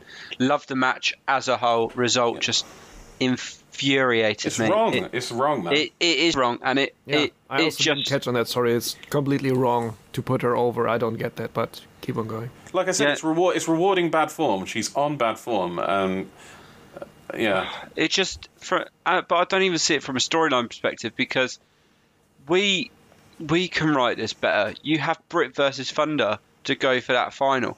It just makes sense Well, as a rematch. Thun- Thunder Thunder Rosa was like, I want to take on Serena Deeb. Serena Deeb goes out in the first round. Well, put Riho against Nyla Rose. That would have been Yeah. a nicer one. And then you have Britt versus Riho and Thunder versus Serena Deeb. And then Yeah. that could have been a cooler. And then you get.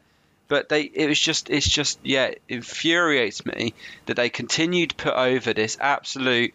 She got put on our one worst wrestler yeah, she awards was, for a reason. second. She was second, third, second, third maybe. But the thing know, Brandi is- Rhodes is up there. I think she was third. If she and you know at this rate, I thought Britt was. I was confident Britt was going to win this match because she went for She the kicked first. out. I marked out when she kicked out of that yeah, first bomb. yeah. I went. no, but. I, I thought um, in your rule of three that you mentioned the other week, maybe that last week, tried to do lockjaw once, Nyla broke free. Tried to do lockjaw twice, Nyla broke free. I was like, third time she's going to get it, and she's Yeah. going to It was- get her, it was- and then it didn't happen, and I was just like, time, do you know what I mean? when it yeah when it happened, I was just like I'm annoyed because now you got Nyla versus um, the winner of Thunder Rosa Riho, and again that's making me doubt that result of the match now because it'll be like.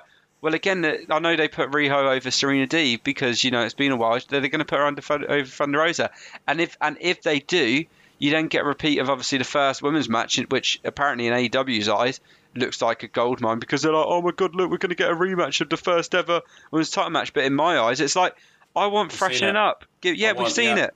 I want Thunder Rosa. I want her to go through. So I then, think Thunder. I think Thunder Rosa will make it to the final. I think it'll be Thunder Rosa versus Yuka Sakazaki. Personally, I hope so. Um, but yeah, I think they'll both. I think they'll both beat a monster in their respective finals. Do you know what I mean? Yuka Sakazaki going over Aja. Yeah. And um, but yeah. So going over. Yeah, Yeah. it's So- also like so- for me. Sorry, like th- this, right. this. If they're if they're really going with Rio against Nyla Rose again, then I'm also getting angry because they have so many new wrestlers in there who haven't been there when this match first took place. They should give them the spot. Nyla Rose is not in good shape, and also uh, then it's also if if it comes to that, and I think Rio might win against her. Uh, then you have like Rio on the American side against probably Yuka Sakazaki on the Japanese side, which is a Japanese match again, and I think it's just like uh, then, then it's wrong. Then they put Rio in the wrong position uh, Yeah. I don't think they're for going the to do whole Japanese tournament. wrestler versus Japanese wrestler because of that Yeah. specific reason, for sure. Yeah, Um, right. So this yeah. would be wrong, but yeah. Next up, we had a promo for FTR and Tully Blanchard versus Jurassic Express. Not really much to say about this, um, except I was. I think they said Tully hasn't wrestled since 1989. That's insane. Talk about ring rust on Nyla Rose. Um, if he comes back and is faster than Nyla Rose, that's going to be that's going to be something to write home about. Uh, Jack, are you excited about this match? And and the promo did it did it did it help you know fuel that excitement? not particularly. Why was I at the start of the recording? We've dragged podcast? you down. We've dragged you down into our negativity. Um, not yeah, because I've we've seen it. I know it's now a six man, um, but we've seen FTR versus uh, Jurassic Express now. I know it's different because we got you know, like I said, a six man. We got Tully in it. Tully's the obviously catching thing, but you know, unless he's gonna come quick out of blocks and do some really awesome spots. Hot tag to Tully. Yeah. Tope. Oh, he's dead. I just can't. I can't see it being anything phenomenal. But you know, AEW does surprise me sometimes, and I. Who's to say this one won't? I mean, FTR is sick, aren't they? And Jurassic Express is sick, so it's going to be a good match nonetheless. But like I said, we've seen it. Um, and yeah, Patrick, our resident statistician, but not because you're German, because I'm on two strikes, um, is uh, was Tully Blanchard? He was he the one that um, managed uh, Authors of Pain? No, that was uh, Paul. Oh, Ellering. Not on. Ellering. Oh, Ellering, yeah, that that was Okay, him. Yeah. because I was going to say he has actually. If it, that was him, he, he has actually been involved in a in a uh, thing before. Because uh, Paul Ellering was suspended above the ring in a cage, wasn't he, on NXT? Yeah, that was a, match? weird match. That was Weird a weird match, match. I, I yeah. hated Authors of Pain to be honest, but yeah. On But point, AEW yeah, going one better and putting their kind of old legend in a. Uh, I'm just I'm just going like here uh, in, in in comical relief or doing comedy more about it, but I'm just waiting that I don't know. Uh, Dax is standing behind Tully and putting the zip uh, on his back down, and then Tessa Blanchard steps out of his dad's thing and just like that was me all the time. God, can you imagine a no, Tessa just- Blanchard debut and that because she's a free agent? I mean, I think they'd be wrong to hire her just because she's got such a bad attitude. But um, yeah, right. Uh, maybe when her dad is there, that would be something good. If Yeah. he is like also her manager, they're building a stable with her, FTR, maybe also with that guy who's never shown again on TV. I even forgot his name, who we managed before.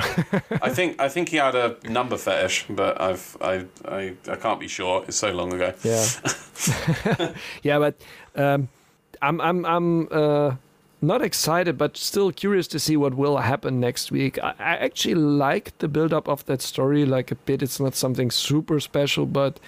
Uh, it's it's more like a little bit like a, a quote unquote realistic build up, but this is just like a classical heel versus face build up. What I liked, and the heels were working good, the faces were looking good, or were working good with that. So it might be a good match, which I doubt. But what I liked is also that they were showing these old uh, pictures. It's like almost Polaroid Yeah. pictures of uh, Tully wrestling the last time or resting in the 80s that look really nice. It was a real nice, Pictures made it seem like he was wrestling in the fifties. right? Almost, yeah. But yeah, let let's see the outcome of it. And also regarding Tessa Blanchard, they're still say or Tony Khan still said there's some big things happening on Mm. uh, uh, Revolution. They won't tell who's in the uh, Face of Revolution match, the the sixth person in it. It will be a surprise entrant. I don't know. Uh, maybe it's Tessa Blanchard because I she mean, wrestled in the gender matches, but I don't know. Let's see. But AEW said they're not doing intergender matches. Although saying Yeah. that, the one thing I could, the one intergender spot I could see doing would be like in this sort of match that Tully's involved in, and Tessa coming in for the save on maybe Marko Stunt's. I could see them let, allowing that. Do you know what I mean? Her um, coming down and and fucking yeeting Marko Stunt across the ring with a with a power move or something. You know, I could uh, I could see that. Or just uh, Sammy Callan coming in and just finishing off t- uh, uh, uh, uh, Tully Blanchard just, Yeah, just for for his daughter. Yeah, yeah. Yeah, for because that she feud. stole the title. She got the title from him. So yeah.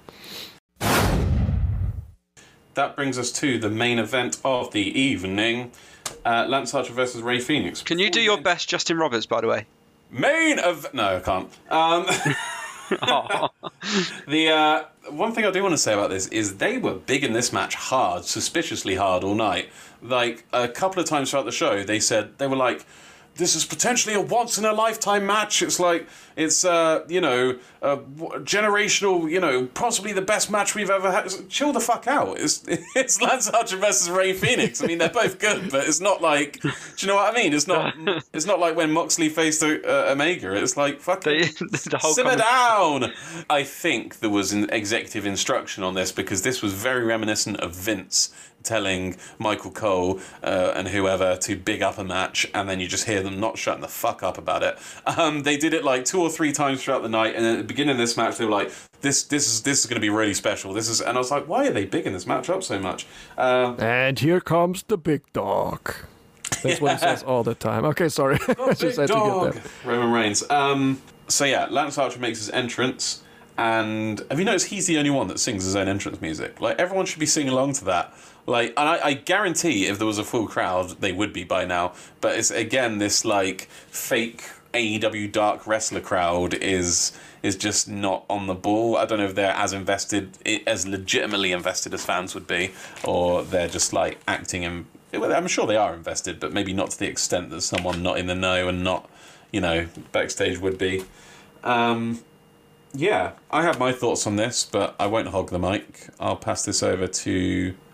You know what? Jack started the show with his positivity. I'm going to come to Patrick. Although I do think you like this match, Patrick, and I didn't hate this match either. But yeah, thoughts? I loved it. It was loved it. Was just just a great. It was great carnage. It was Rey Fenix flying around, flying over the barricades, just hitting the barricades. I think like 20 times or so uh, flying into the crowd, flying over. Yeah, I said it before, flying over the barricade.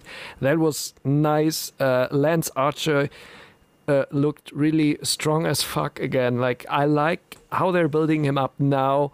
What uh, what matches he gets now that he gets also in the main event position. Although it's not a main event for me, I think this is why they pushed it so much because they are not really main event wrestlers, but they're building them now. They're giving them the spot. They're trusting them with it. Uh, of course, uh, Rey Fenix has a death wish, definitely.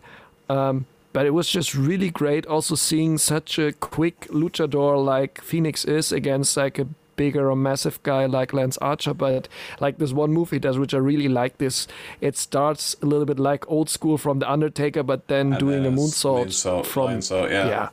Yeah, that's super good. Uh, I really loved that match. That that was a cool, also big guy versus small guy match. Although uh, Rey Fenix is not that small, but uh, it was just really good pacing. Also, like the bigger and and slower guy in case here, uh, Lance Archer could keep up with the speed of Rey Fenix.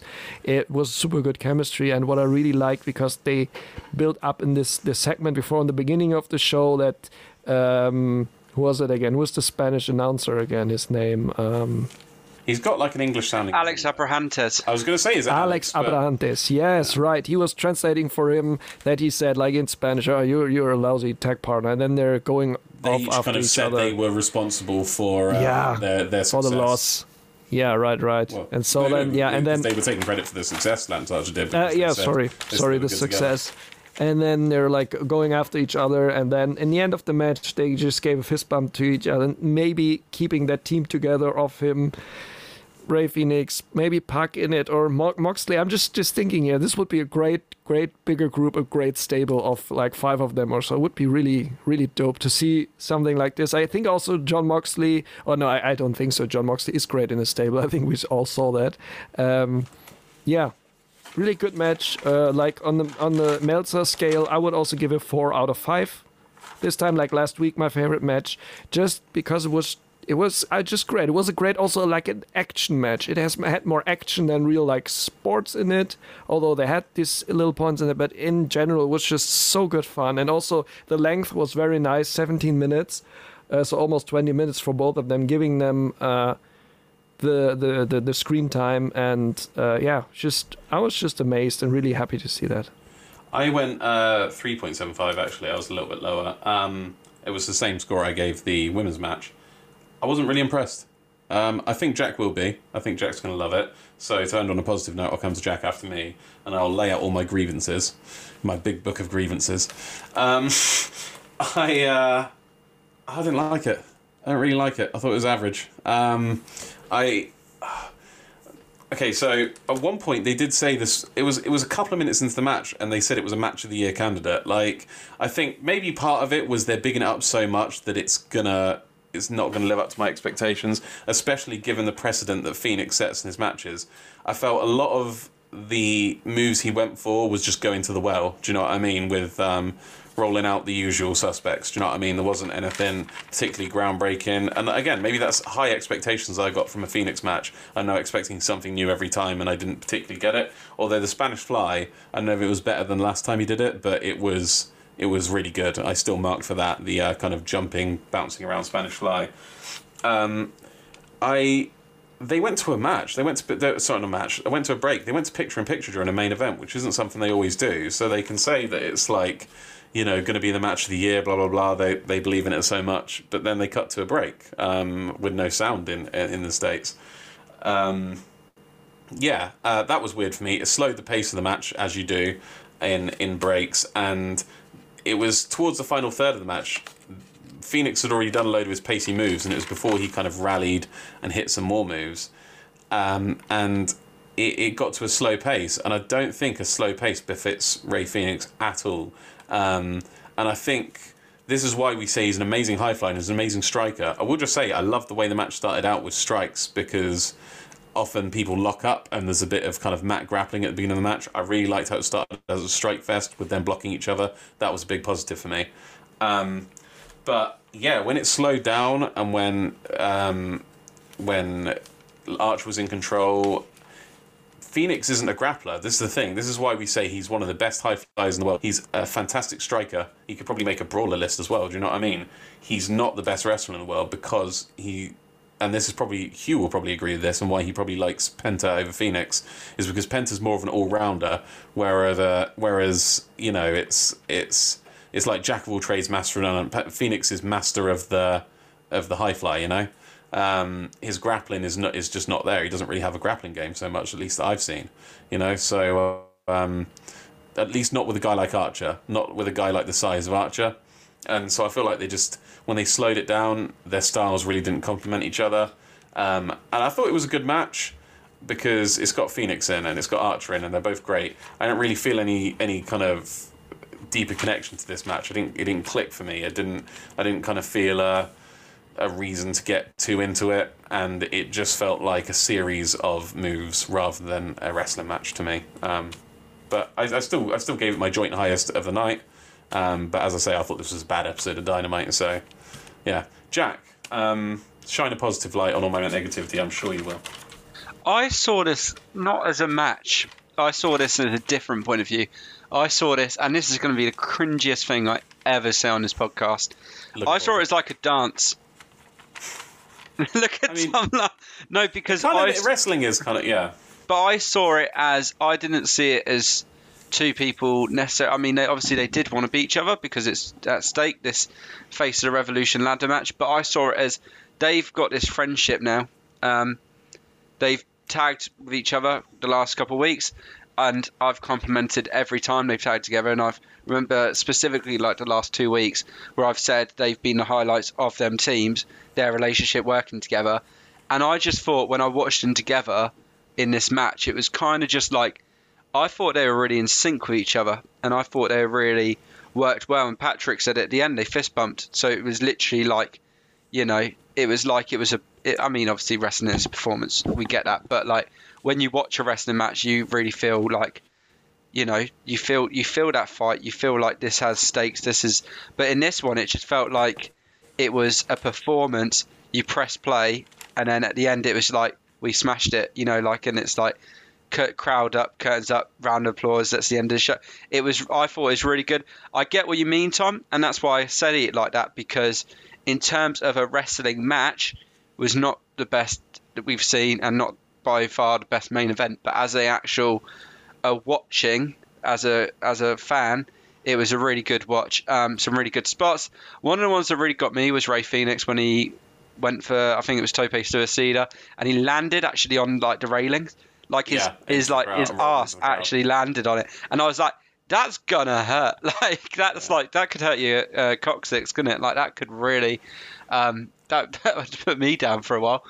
Um, but no, I thought these two really good. Um, some really good moves. I especially liked when um, they, again, I'm never good with wrestling moves. Off the top rope on the corner when they threw each other off and Spanish fly. That was it. You and I know you mentioned that, but that really got me as well. Um, and yeah, I just liked it because this match it did have implications. But the last couple of main events, obviously, when it's ended, we've had Kenny come out and there's been more. This was simply, like I said, press play. We've had a beautiful match one of them's obviously as a wrestling match does, one of them has to go through, Lance Archer. But at the end of it, they both come out winners. They both look really good, and this is not the end. We see a Rey Fenix in either TNT title shot. I'd prefer to see him get some more like TNT title shots, maybe even get a belt before we push him to a world title shot as singles wrestler, or even you know tag titles. I mean, they could take the tag titles now, but it seems like they're going for more singles at the moment. But yeah, overall, good match Would I give a match tonight? I'm, I mean, we go for that segment towards the end of the show, so I'll leave. I'll leave it in suspense, but definitely up there. I'm just going to say I don't think that I don't think it was it was fine. Like I said, I'll just the last thing I'll say about it is I don't think Rey Fenix is particularly built for singles matches against non luchadors. Does that make sense? Like he him and him and Penta absolutely tear it up. Him and any other luchador can actually absolutely tear it up with the the fast pace. Him in a tag match.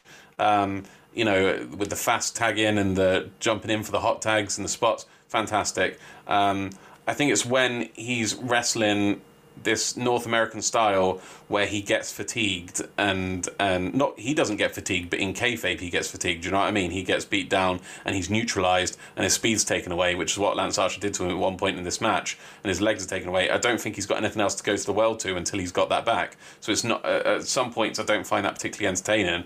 Um, I, you know, I, he's at home in luchador matches because he's a luchador. Do you know what I mean? So, um, yeah, not not not my match of the night. It won't be, but uh, you know, it is it is what it is. It, it was it was like I said, I, I gave it joint highest score, so it could have been my match of the night. But um, yeah, that brings us to next week's preview. Well, first off, on the Sunday, there's a Bleacher Report uh, special with the finals. Is it both finals, guys? Okay. Uh, no, it's the semi-final Thunder Rosa and Riho, and the Japanese bracket final, and then Final there's um, and yeah, there you go. six six man tag, uh, well, six women tag. Sorry, uh, Hikaru Shida, Mei Suruga, and Rin Kadokura versus Emi Sakura, Veny, and Maki Ito. If you needed a reason to watch, fellas, um, yes, now I'm in. yeah, I think honestly, I think she's. Uh, She's she. It's not the last we've seen of Maki Ito in AEW. I think the fans love her too much, to be honest. So um, she's made quite the impact. And then our matches for Dynamite, our card for Dynamite, if you will. FTR versus Jurassic Express, that's FTR with Tully Blanchard. Dark Order versus Private Party. Preston Vance versus Max Caster for a spot in the Face of the Revolution ladder match. MJF and Chris Jericho will be holding their Revolution press conference, and Red Velvet and Cody versus everyone's favourite wrestling duo, Jade Cargill and Shaq, in the Thank God It's Finally Over match, as I believe it's officially called. Guys, what are you looking forward to from next week? From both the shows we've got coming up this, this weekend and next week? well, I think um, I think out of all of them, I'd have to say there's quite a few I'm looking forward to. Um, looking forward to Dark Order versus Private Party TH2 and Matt Hardy. That'll be a good one, I reckon. Um, and I'm also looking forward to Riho Thunder Rosa at the weekends one. I think they're probably the women's at the weekend. yeah. I think they're the they're the highlight, and I'm pretty sure it's going to be announced on the card is whatever match we get. Um, well, that, that's what I'm trying to think timeline wise, um, where it fits in. But I'm sure it'll be a women's um, tournament match, and we'll get that on Wednesday, whenever whoever that one is. But um, but yeah, lots to look forward to, I think, um, and also some, you know, things we're not looking forward to. But it wouldn't be dynamite if you know it was a perfect card. Patrick, what match are you excited about the most? I think the uh, Thunder Rosa versus Riho. It's the Yeah. one I'm most excited for, and like really Dynamite. I'm really not that interested in the show next week. Yeah. Already by the card, like really underwhelming card. More in the uh, in the women's uh, special event evening thing on Bleacher role. How the fuck are we supposed to watch that? Just FYI, in the I don't UK. know. I think I think it's, it's I think it's on, on YouTube then for us maybe afterwards. I think Maybe, and then maybe region the, on the locked, Bleacher so that the. US can't uh, uh, access it without VPN or something. Yeah, maybe. maybe, maybe that's so. Yeah, but, it- like- but like I said before, uh, I'm also looking forward to Maki Ito in the match. Really, Oh, really cool. Like I, I really love it. Really want to see more of her in the future. Sorry. We're Maki, we're Um, Maki Ito Simps now, as she calls her fans, lovingly. Yeah, yeah, really. That's awesome. Just really, that's that's what I like. Uh, that, so the last order of business before less important shows is our ratings for the matches. Let's get the negative out of the way again first, and uh, with my screamer of the week, my shocker of the week, whatever you want to call it. Uh, this week goes to the entire first hour of AEW Dynamite, so that's that. Um, yeah, and that leaves us with our match of the night. Um, Patrick has already pretty much expressed what his match of the night would be, so we'll start with him, but just give us the confirmation. Yeah. Lance Archer against Rey Fenix. Uh, great match for me. Really didn't expect it. Uh, like I said before, really nice. They gave these two guys the main event spotlight. uh, for once. And uh, yeah, but all in all, I have to agree. Very well, one of the no, the, actually the worst show this year until now. Um, but still, that match was still really good. Um, yeah, really looking forward to see more of them maybe in the team. But I said it before, so up to Jack. I'm going to surprisingly go with Nyla Rose versus Britt Baker. Um, who'd have thought we'd be saying that a year ago because Britt Baker's wrestling wasn't on top? And, well, who'd have thought I'd be saying that? We're not saying that, are we? But Patrick said it was a good match too. I think we all agreed that it was a decent match. Um, but Britt Baker's come on leaps and bounds with her wrestling, even if her wrestling is a little bit form, form, formulaic, would the word be? Um, Nyla Rose is not on form, but I think this match just goes to prove you only need one wrestler in form and doing well and a good wrestler and leading a match to have a good match. Like, you know, there's wrestlers who've got good matches out of The Undertaker when he was basically a walking corpse. So, um, yeah, just waiting for someone to get a good match out of Luther. That's the that's the uh, that's the challenge. That's the Dark Souls hard mode of wrestling, of carrying wrestling matches. Jack, you are the tiebreaker, or or maybe not. If you go for a completely different one, then you won't be the tiebreaker. No. Hangman versus Isiah Kassidy. Are you for real? I am for real. That's my. Well, look I was that. just I was just thinking of it when you were saying. I think I can find um, I can find flaws in all the matches, but the one that brought me pure enjoyment, the result of the Nyla and Britt one, let it down for me, and the Rey Fenix Lance Archer. As much as I bigged it up in my review, to be a match of the night, it's got to have that raw kind of aggression where you know it is a fight, um, and that's what Hangman Isiah Kassidy gave to me. I rate them all very similarly, to be fair, because I did I did rate uh, that match slightly lower than the others, but only by 0.25. So um, yeah, it wasn't great, was it? I mean, they were three they were three average to good matches. Um, but average to good isn't what we expect from the best match on Dynamite. Um, and uh, and the, the first the first hour was a write off. Um, not probably their worst show of the year. Do better, but you know it's the worst show of Dynamite is is probably on par with the best show WWE puts WWE main roster, should I say, or at least Raw put on in the week because I hear SmackDown is better, but I can't confirm. That brings us on to well the end of the show. Um, well, the end of our Dynamite segment. Anyway, we still have a little bit left to talk about, namely less important shows. It's getting better, isn't it? I like I said, there's some sort of charm to just you doing it, Tom. Why do we need a heavily produced jingles? We just have you. Because I have a I have how it sounds in my head, and I'm not getting it. You know, this blah, blah, blah, people don't know what that's. I, I hope people like. There's a little drum roll at the end. Do you know what I mean? But people people aren't going to get it until you hear it. You hear what's in my head put out into the world. Um, yeah, let's talk about less important shows. We'll start with some. I don't know if you guys heard this. Uh, some kind of sad news that a CCW wrestler um, passed away called uh, DK Meadows. Is apparently you know quite hot, rising on the US Indies. Quite a young guy as well. Um, I know Liam was hoping to get into CZW, and so it's always sad when someone dies in wrestling, isn't it? Um, even though this guy wasn't particularly a huge name. Uh, what I will say is that it kind of reminds me of like uh, with the Hana Kimura situation. I've been trying to get into stardom for a couple of years, and your remorse when someone passes away um, that you hadn't seen them and hadn't known about them kind of makes you want to, you know, uh, go out and check out the product. So I finally, after the Hana Kimura thing, as it's probably a contributing factor, I actually did sign up to, uh, manage to follow through and sign up to stardom. Um, and have started getting into Joshi, so the silver lining comes out of it. But did you guys hear about that, or I didn't personally, um, but send Square my Circle. best wishes to Best wishes family to- in it. friends and family? Yeah. Um, Yeah, I I didn't know him from saying, but same year, like all the best for it. it. Is I always, always a shitty thing when someone of the wrestling community goes way too young, way too early. And you know what I mean? And you know what I mean about when when people die and then you hadn't seen them and like you're like, well, now I, I wish I could have been watching because you can go back and watch their old stuff, but it's not like actively following. Like there's nothing more to come from them, is there? You don't get that excitement of following someone's career. So No, no, massively, and it's the same with any sort of art or you know that sort of where like musicians, where musicians die and it's someone you've not listened to, and then you obviously you you know of them. For example, one of the ones for me, a lot of the times, obviously, I know who these people are. If I don't, then you know, it's obviously sad. But um, but like Mac Miller, I, I don't I quite like rap, but like I never really got into him. But I knew it was one of those that if I did get into him, I'd like, and it's one of those I never got the chance to, and obviously he passed then you, away. then you did and, um, afterwards, right? Yeah, yeah, yeah. Listen to him afterwards, but it's obviously it's great you've got all that, but you just know like There's it's nothing it's a shame you can't Yeah. obviously follow the journey from that point. But um, and it's same with wrestlers. Like I'm sure he would have had a bright future, but now it's kind of it's like what shame that you can't see that journey now because Yeah, it's you like- know, like but it's- his memory lives hear- on.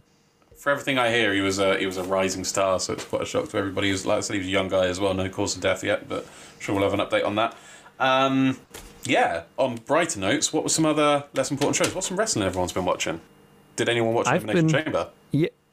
No, I, I just watched like the highlights of it, like, and the outcome of it. I, I, to be honest, I don't know why the hate comes from the internet that Miz is champ again. I think that's fine because he's he's he's not a good wrestler, but he's a good entertainer, and um, I always liked him as an entertainer more than a wrestler.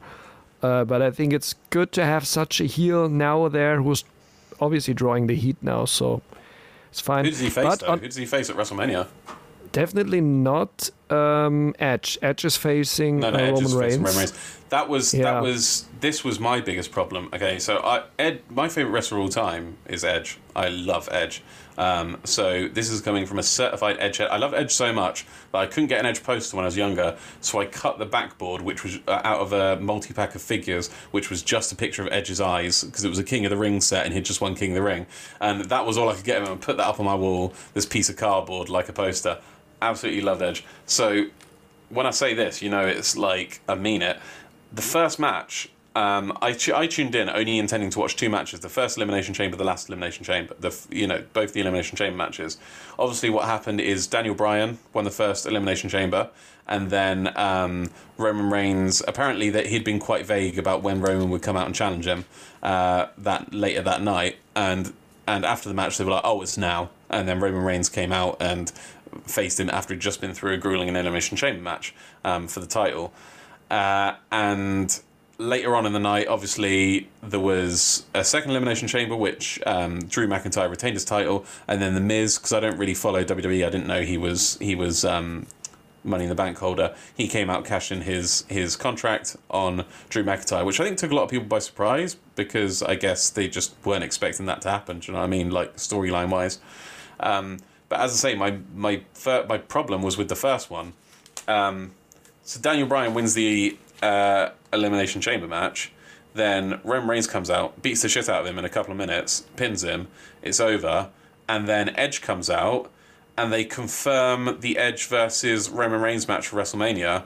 What the fuck was that elimination chamber about then? Do you know what I mean? What was the entire point of that elimination chamber match? There was no. It, it had absolutely no implication. No, a a match of that caliber had absolutely no zero story implications after ten minutes after the match. It had it had story implications for exactly ten minutes or or thereabouts. If that, then it had no more implication to the story whatsoever. It's like at least make it a triple threat between Bryan, Edge, and, and Roman Reigns to let it let it mean let that match mean something. But no, like they confirmed it would be a one v one. They had the this the the Yes Revolution 2.0 and all you know everyone loves and then this is what they wanted to do to Bryan all those years ago before CM Punk convinced them not to because he said he went to Vince and said this is bullshit that Bryan's not in the main event of WrestleMania 30 so they inserted him into it and obviously we know what happened there this is what they wanted to do but they've got no kind of no one coming into their office telling them not to anymore and it's just I don't know bullshit what do you guys think Yeah. Also, um, this whole yeah, this this was yeah bullshit. I I cannot add a lot to that because I didn't see that. But also uh, the storytelling of what comes out of the uh, cash in from the Miz uh, got revised on Monday a bit when. Um, so then Otis had his lunchbox and opened his lunchbox, and there's the money in the bank contract in it. So it's like So, so there was no Yeah. what? So there was no Yeah. contract in the match. So his reign is no con- illegitimate because there was no contract there. Yeah, probably. I didn't follow that. I just saw that that that short clip of it that he had it in its lunchbox, and I was like, okay. If they've just used uh, that for a quick, quick gag and it's not going to have any implication, then that's just janky as fuck. That doesn't. It's yeah, th- but that's just WWE. So I actually don't want to waste too much on, How on it. well, Uh, it is less important shows. We are making making Yeah. it very clear that it's less important. Yeah. Jack, But did you ca- I- catch any I of it? can- Oh, sorry. Oh, sorry. Yeah, because I watched actually a good WWE match, although it was under the NXT UK brand. Uh, on su- Sunday evening, I was, was not tired at all, so I was like, I oh, just catch up with some good matches, and it was uh, Walter against Ilya Dragunov. I watched Oh, from well, that was always going to be good, wasn't it? Yeah, oh my god, that was so fucking good. Like this is a match I would show to somebody who still says wrestling is fake. It's why are you watching this? I would just show them this match and tell them show them yeah like okay, is this fake? Is this not good? Is this not sports? Is this nothing? So it was just awesome. And also um what I liked about it, uh, or li- like about it, they're showing that uh, Walter is from Austria, that Dragunov is built from Russia because he's born in Russia, although he's from uh, Dresden in Germany. Um, and I really like they were talking also German within the match, like really Walter shouting at Dragunov, "Willst du das nicht umbringen? Gibst du das auf?" Which means, do you really want to kill me to kill you? Are you are you uh, uh, are you submitting then finally? So that was that was really cool to see guys shouting German in a WWE ring match. So and they had really good matches already on in. Uh, They, well, they, In had loads, they had quite a few matches in WXW. Yeah. I'm just looking Yeah. now because I, I could have sworn they had a match in progress as well. I thought it was the match Might at be. Hello Wembley. I thought they had, um, but they got a ton. Like, is it called 16 Carat Gold Tournament? I think they had a match there. yeah, that's that's Um, the real good one. Yeah. And uh, yeah, um, okay. So there was a recent one. I'm just looking back now. Uh, I'm not going to find it now, but I, I could have sworn. Oh no, here we are. Um, yeah, Ilya Dra- uh, Progress Unified World Championship. Ilya Dragunov versus Walter. Um, Yeah. that was uh, oh no, it was at Chapter 92. Entertaining Friends. It was called. Um, yeah, no, they've they've had a storied rivalry, um, so they know each other very well. I'm sure that was Yeah, a lot of it's, fun. It's so- good. It's like also because people who are watching this are guys like us who know their story. Of course, some people were like, "Oh, I'm just gonna give it a look. I don't know these guys," but this this storytelling goes way back out of NXT UK or WWE territory, and they just really it was just brutal, and I loved it because, yeah, these these are. I don't know if they can ever be big. Although I know Walter never wants to go to uh, WWE in the US because he wants to stay in Europe. He wants to stay close to his family, to his girlfriend, and everything with his wife. I don't know if, if he's married yet. I don't think they really he- get Walter over there anyway. I don't know. I don't know. If if he says he doesn't want to, then they're not getting him. Yeah, no, but I mean, no, I mean, get like they don't really kind of get it. You know Yeah, I yeah, mean? yeah. Like, Yeah, right. Yeah, I, that's that's that's my point. I, I I'd say they in the US in the US product they would never get him. yeah. or or Ilya Dragunov or other wrestlers from NXT UK probably they would never get that. Say they should stay in uh, in Europe definitely and build something in Europe. Hopefully, maybe have a nice crossover um, event at one point with NXT or like when when uh, WWE is in UK again or so. Then just to to please the crowd a bit. But it's just the pinnacle, and also I'm really sad to see that they took these talents from Progress and WXW to have their own like product a bit. Although they can still wrestle there, but I can tell you from WXW side that they uh, were booked for matches on a WXW event and didn't show up or said, ah, no, we cannot come. There's a NXT UK taping, and everyone was upset because they were thinking they were taken out of it f- by Yeah. WWE itself. But yeah, Progress is back. Do you see that on the WWE network? yeah, Chapters, the chapters are back. It's one of the few ones that is actually, you know, promotions are actually going at the moment. That's, I mean, we were. Are we still Jack? Are we still in lockdown three in the UK? I, I genuinely don't know. At the moment, yeah. Yeah. So to get that special, uh, a special sports um, kind of exemption that uh, that football and that have got, uh, I mean that's that's a big feat, and that I think that was probably could only be achieved by the um, WWE partnership. They've got to have got involved. You know what I mean? Like. You know, you can't say, "Can I have this fucking indie wrestling show?" Um, like, no, of course you fucking can't. Like, but uh, I think WWE have probably probably thrown their weight around a little bit there. Um, but yeah, nice to see him back. Um, it's nice to have wrestling on TV, and that brings us to the end of our show. Been a uh, been a fun little sesh, guys. Yeah, it's been a good one this week. It's been great banter. It really has. Hey, just by the way, I didn't mention what happened like to me this week. There was a fucking huge earthquake here in Iceland, by the way. Really, it was all over the news. If you saw that, my first earthquake ever in the life. Nice. Was it fun. I was about to tell every I know know what to say. ask. I know what to ask about earthquake victims. Do you know what I mean? When it when it wasn't like awful, like obviously, like no, I mean, did anyone die? it's it's not awful or so, but it's it's it's it's amazing and frightening at the same time when the house and everything, the, the ground below you is shaking and everything is shaking, and you're feeling that, and you're like, okay, that's what nature can do. You shouldn't fuck with nature. It's nothing to worry about. But it's just Yeah. interesting. So that's that's a big thing for me. Like I can take off my bucket list, re- get something like this, or uh, feeling something like this. So yeah. Off your bucket list. It might be the last item on your bucket list if you go chasing. Yeah, Chasing the volcano natural eruption's still on it. Yeah. so going for it. Oh, I've got to, got to, got to tick off getting caught in a tsunami next. oh. On that note, on uh, on Patrick's death wish, let's uh, say goodbye. It's goodbye from me. You're supposed to say it's goodbye from me. Oh, you two are the worst. Jack. I'm wait- I'm waiting to From see- me always. too. It's goodbye from me too. I'm waiting to see what Wrestling Side Up you do this week because each week you've got less and less options and you struggle more and more. Say your prayers and eat your vegetables. That's Hulk Hogan. That's a classic.